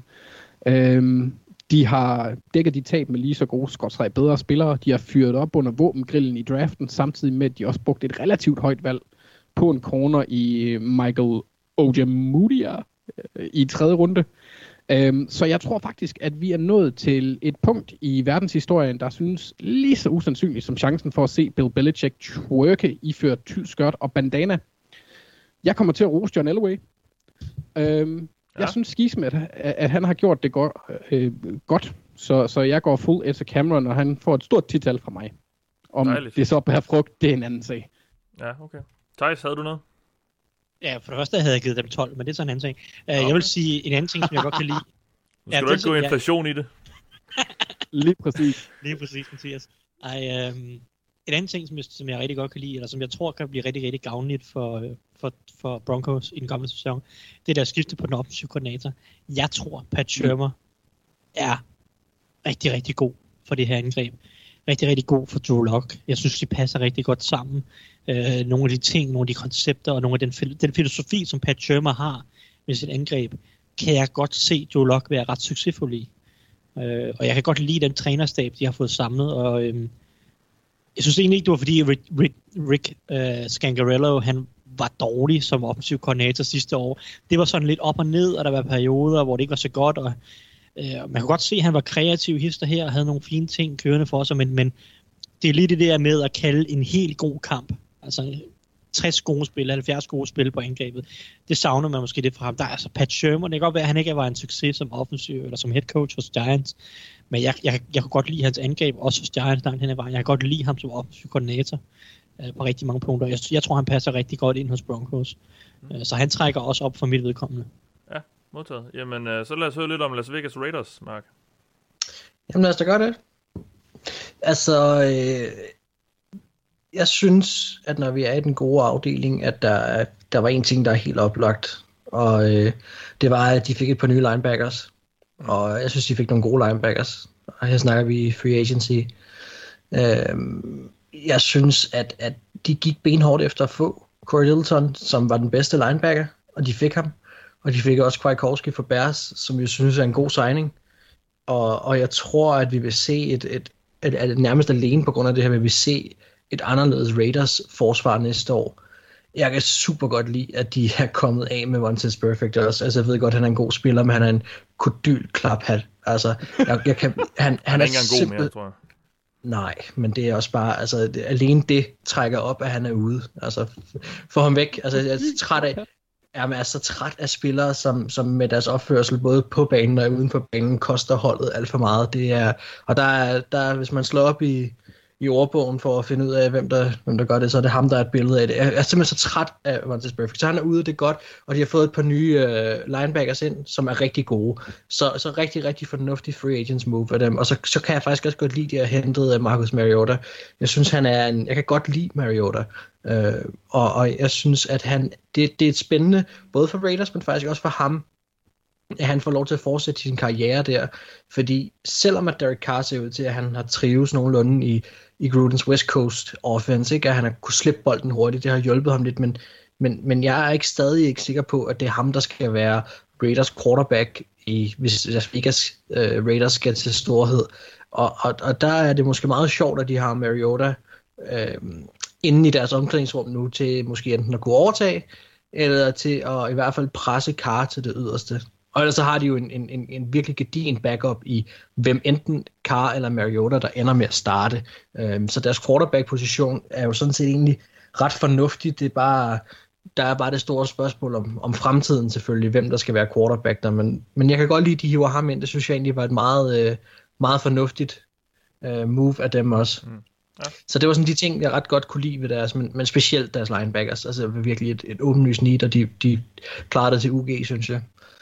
Øhm, når vi kommer til det dårlige, det, det er meget en det her det er meget en personlig holdning, og, og, og, og det er også det der med, hvor meget man egentlig kan bygge de her ting på.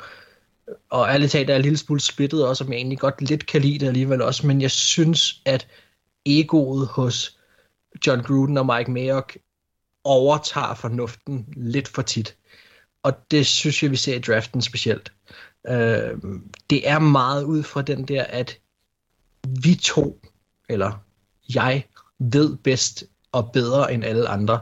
Og derfor går de nogle gange benhårdt efter nogle bestemte spillere, frem for hvad der er af talent i, altså i, i det område, hvor de ligger.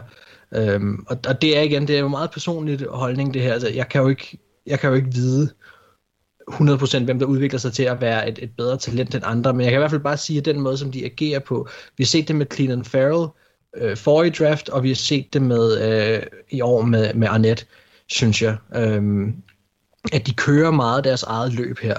Og jeg ved godt, det er det, at de også er blevet hyret ind til. Jeg ved godt, at man har givet Gruden nøglerne til Raiders og sagt, vi vil have dig og din ekspertise. Og det løser de jo sådan set nok også. Jeg er bare ikke helt sikker på, at jeg synes, at jeg er enig i de ting, de gør der. Øh, det er ikke, jeg bryder mig ikke om den approach, som, som de har, eller den fremgangsmåde, som de har. Øh, og jeg, jeg tror, at, at Ja, Arnett er sådan set en fin spiller, men, men jeg, jeg, jeg har lidt fornemmelsen af, at vi kommer til at kunne sidde og kigge tilbage på nogle af de her Gruden drafts, hvor der var en masse draft picks involveret og sige, han ramte på nogle, på nogle fine spillere, og så vil man kigge på nogen og tænke, hold da helt op, hvorfor blev ham her taget, når de her 4-5 andre spillere var ledige på det her tidspunkt. Og jeg ved godt, at de snakker om, at det, de skal skabe en kultur, og de skal skabe bestemte øh, øh, ting hos Raiders, og det kræver nogle bestemte spillere. Og, og det er jo også bare, enten bider man ind, eller enten så er man med på den eller ej. Jeg synes bare, at, at det er... Øh, ja, jeg, jeg synes, jeg, jeg vælger at sige det deres ego, for jeg synes lidt, det er lidt den der... Øh, de vil gerne skabe lidt overskrifter, og de vil gerne være lidt mere på, og de vil gerne have, at de ved bare lige 5-10% mere end alle de andre. Øh, og det det er jeg bare ikke helt enig i, at de, at de, at de nok gør i sidste ende. Men altså, det kan jo selvfølgelig også byde mig rundt. Det er bare, det er bare min fornemmelse omkring, hvad jeg synes, og, det, og nu synes jeg godt, jeg kunne sige det, fordi der er lidt, jeg synes, der er lidt en tendens, fordi nu har vi set to Gruden Mayock drafts øh, nu her, og, og det er lidt noget, der vil, jeg tror, det kommer til at gå igen for ja. dem. Jamen, jeg kan godt uh, se, hvad du mener med det. Uh, hvor, hvor ender vi så karaktermæssigt? Mm, ja, og det er jo lidt interessant, fordi at, at, at jeg synes jo sådan set også nu, at der begynder, på trods af at man er til den der filosofi eller ej, så begynder der efterhånden at danne sig noget, der minder om et hold i Raiders. Øh, og jeg synes, der begynder at danne sig noget, som man i hvert fald kan begynde at bedømme reelt. Altså Gruden har lidt hele tiden... Det her det bliver første år for mig, hvor jeg reelt kan bedømme, hvad ham og os mere kan gøre med det her hold, og vil gøre med det her hold. Øhm, og, og de har trods alt bygget noget op, der minder om et hold, og jeg kan godt lide flere af de ting, de også har gjort. Jeg har ligget mellem 7 og 10, og jeg er lidt i tvivl om, hvad jeg egentlig vil give dem. Øhm, For jeg kan godt lide, at de har til, nogle af de ting, de tilføjet, og, og de fik Arnett var jo også at adressere en position, som manglede. At de manglede cornerback-hjælp. Det var bare for højt, de tog ham. Ja, og wide receiver, der tog de rocks. Og, men så er spørgsmålet, om det var den rigtige receiver, de så, men de adresserede trods alt positionen, og der er noget spændende. Altså, der, er- jeg ligger hele tiden, jeg er meget i tvivl her. Øhm, jeg kan rigtig godt lide, hvad de gjorde i free agency, og, og det kunne godt, nej, det bliver en syv pil op. Det gør det altså. Okay. Det bliver en syv pil op, og det er, det, det er der måske nogen, der vil synes er lidt, er lidt hårdt i forhold til, hvad, hvad Raiders ellers har gjort, men det er, ja, jeg er lidt i tvivl om deres filosofi og nogle af de ting, de har gjort, men, men som udgangspunkt kan jeg godt lide de positioner, de har adresseret, og også flere af de spillere, de har hentet. Ja, okay, modtaget. Jamen, så lad os runde det hele af, Thijs, med øh, kig på Super Bowl-mesterne Kansas City Chiefs' offseason. Ja, er det tilfældigt, at jeg får det hold, der tog en running back i første runde? Øh, ja, det er det faktisk. Okay, nå, men jeg minus 3, så er jeg færdig. Ja, modtaget. Godt. Nej, nej, nej, nej, nej, nej, nej, vi er meget mere positive end det, bare roligt. Eller, vi er ikke meget mere positive, vi er lidt mere positive i hvert fald. Øhm, fordi Chiefs har jo reelt set, nu startede jeg ud med Steelers, og så sluttede jeg af med Chiefs, og det er to hold, som har holdt sig lidt på den inaktive side af, af offseason. Chiefs, de vandt jo Super Bowl, så man har måske heller ikke brug for at ændre truppen ret meget. Uh, der, der, de har jo forsøgt langt hen ad vejen at holde fast i den samme stamme af spillere, og har beholdt typer som, lad os sige, Sammy Watkins, som man jo godt kunne have kottet for eksempel. Uh, men, de har holdt fast i de samme spillere langt hen ad vejen, og det er jo også fornuftigt nok. Uh, jeg vil sige, det bedste move, det er også i den forlængelse, øh, og det er, at man, man franchise-tagger Chris Jones. Jeg synes, øh, det havde været lidt en katastrofe, hvis man havde ladet ham gå. Han er simpelthen for god en spiller til at, at miste ham. Han er en superstjerne på det her forsvar, og for mig at se, er han også, ja, han er vel han er jo også den bedste spiller på det forsvar. Og, og jeg er ikke sikker på, at Chiefs vil have en god nok defensiv linje til at re- reelt være farlige, hvis man ikke har Chris Jones på den. Øh, Øh, og øhm, det, det, det, har simpelthen været utåligt at lade ham gå, synes jeg. Så franchise tag ham, og så øh, smide ham på en langvarig kontrakt her hen over sommeren. Øh, og så synes jeg egentlig, at Chiefs har klaret den vigtigste opgave i den her årsid fra deres øh, synspunkt. Det synes jeg var, øh, behold Chris Jones, og så kan man ellers se på og, og justere på nogle af de andre ting på rosteret. Øh, nu har man alligevel styr på coachen og, og quarterbacken og, en- og en del andre spillere. Så jeg synes, øh, det var måske også øh, oplagt, at de ville gøre det, men, men det er deres, deres bedste move, og det var det vigtigste for dem i årsiden. Ja. Det, som irriterer mig lidt, og måske faktisk en del ved Chiefs årsiden, øh, og det er noget, som jeg tror, vi, vi sad vi sad Super, Bowl sammen, øh, øh, os to, Mathias, og jeg tror, jeg sagde det til dig allerede under kampen. Chiefs, de skal have forbedret deres offensive linje inden den kommende sæson. Fordi det var jo lige ved at koste dem Super Bowl. Altså, de blev jo reddet rundt af den her 49ers offensiv linje. Den indvendige offensiv linje havde store problemer. Eric Fisher havde store problemer. Eric Fisher var så ikke en mand, at man, man jo lige umiddelbart skulle, skulle smide på porten eller prøve at opgradere fra, men man er i hvert fald indvendigt på den offensive linje, synes jeg virkelig, at man manglede noget lidt, lidt kvalitet. Altså, det er sådan, det er tre tålige spillere, som man godt lige kan overleve med, men når der møder en rigtig god defensiv linje, så får de altså smæk, og det gjorde de i Super Bowl. Og derudover har de så siden mistet Stefan øh, Wisniewski, som jeg så snakkede om, øh, Steelers har hentet. Så jeg synes, det er virkelig tyndt indvendigt. Du har efterladt med, med doktoren der, Laurent øh, Duvernay Tardif, Austin Ryder og Andrew Wiley, øh, eller andre undrafted free agent typer, der måske kan overraske. Altså, det synes jeg virkelig, virkelig er tyndt. Og når du har en Mahomes, som er så god, du har alle de her receiver og våben og sådan noget, kunne man så ikke godt have fokuseret lidt på at opgradere beskyttelsen? Det er lidt, øh, jeg snakker om øh, med, Chi, øh, med Bills, undskyld, øh, at du bygger strength on strength. Altså du prøver at gøre en eller anden enhed stærkere og stærkere. Og, og der havde jeg gerne set, at de havde prøvet at opgradere den her offensive linje endnu mere, som Mahomes og de her receiver kan dominere endnu mere. Og, og det, det savner jeg virkelig meget, fordi de har ikke gjort noget free agency. I draften, der, altså de tager en running back først, og det er klart, de trækker også ned. Det er ikke nogen grund til for det her Chiefs-angreb. De har ikke brug for en running back for at være gode. Det har vi vel set øh, i de sidste par år. Og så tager de en linebacker i anden runde. Det er også fint, de manglede også en god linebacker. Men, men hvor er den offensive linje? Men jeg synes, de skulle have brugt en af de to første valg på en, en guard slash øh, center. Mm. Øh, og de tager så i tredje runde, tager de en offensiv tackle, Lucas Nyang, men han er ikke en guard. Det vil være meget overraskende, hvis han bliver rykket ind for guard. Han er ikke en guard-type, øh, synes jeg overhovedet. Så, og, og for mig at se, at han mere en fremtidig afløser for enten Mitchell Schwartz eller Eric Fisher om et år eller to. Så jeg savner virkelig en guard eller en center på det her Chiefs hold, og det, det synes jeg faktisk, det trækker ret meget ned for dem. Øh, selvom at de har gjort det okay med Chris Jones franchise tag, og har forlænget med Bishop Breland og nogle af de her ting, som så, nu har han så fået sig selv lidt i problemer, men, men øh, jeg har faktisk kun givet dem et 4 Okay. Igen ja. lidt konservativ, men jeg synes faktisk, det trækker ret meget ned, at de ikke har fokuseret på deres offensive linje. Uh, de har ikke gjort så mange andre ting, der kan trække dem op igen, så at sige, synes jeg. Fordi igen, det er Chris Jones franchise tag, det synes jeg lidt var givet, altså det var, det var, det var oplagt. Så jeg synes ikke, at det er noget, der skal trække voldsomt meget op. Uh, og jeg synes, uh, jeg synes, den offensive linje er bare den svaghed, som det måske holdets største svaghed endda, og den, største, den svaghed, der var mest oplagt at adressere, og det har de slet ikke gjort.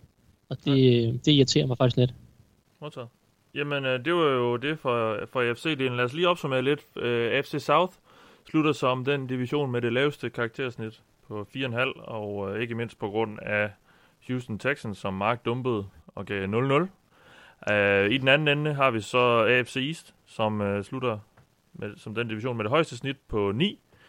Og igen er Mark øh, en del af det, fordi han gav nemlig Dolphins 12, som, og de slutter dermed som topscorer. Så Mark, han, øh, Mark han ligger sig i hver ende af skalaen. Øh, som det, Ja, den det er eneste, fantastisk.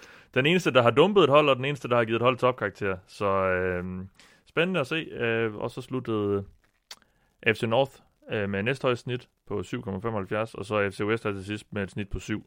Så øh, generelt er vi jo øh, sådan rimelig godt tilfreds med, med de her holds offseason. Ikke sådan nogen... Øh, nogle helt store fadesser i divisionerne, øh, med, med få undtagelser selvfølgelig, men ellers øh, solidt arbejde for de fleste FC-holdene. Det bliver så spændende at se, hvad vi synes om NFC-holdene, og det kommer I til at høre mere om i næste uge, hvor vi er tilbage med endnu en omgang af det ovale kontor. I den omgang har du lyttet til mig. Jeg hedder Mathias Sørensen, med mig har haft Thijs Joranger, Mark Skafte og Anders Kaltoft. Vi lyttes ved.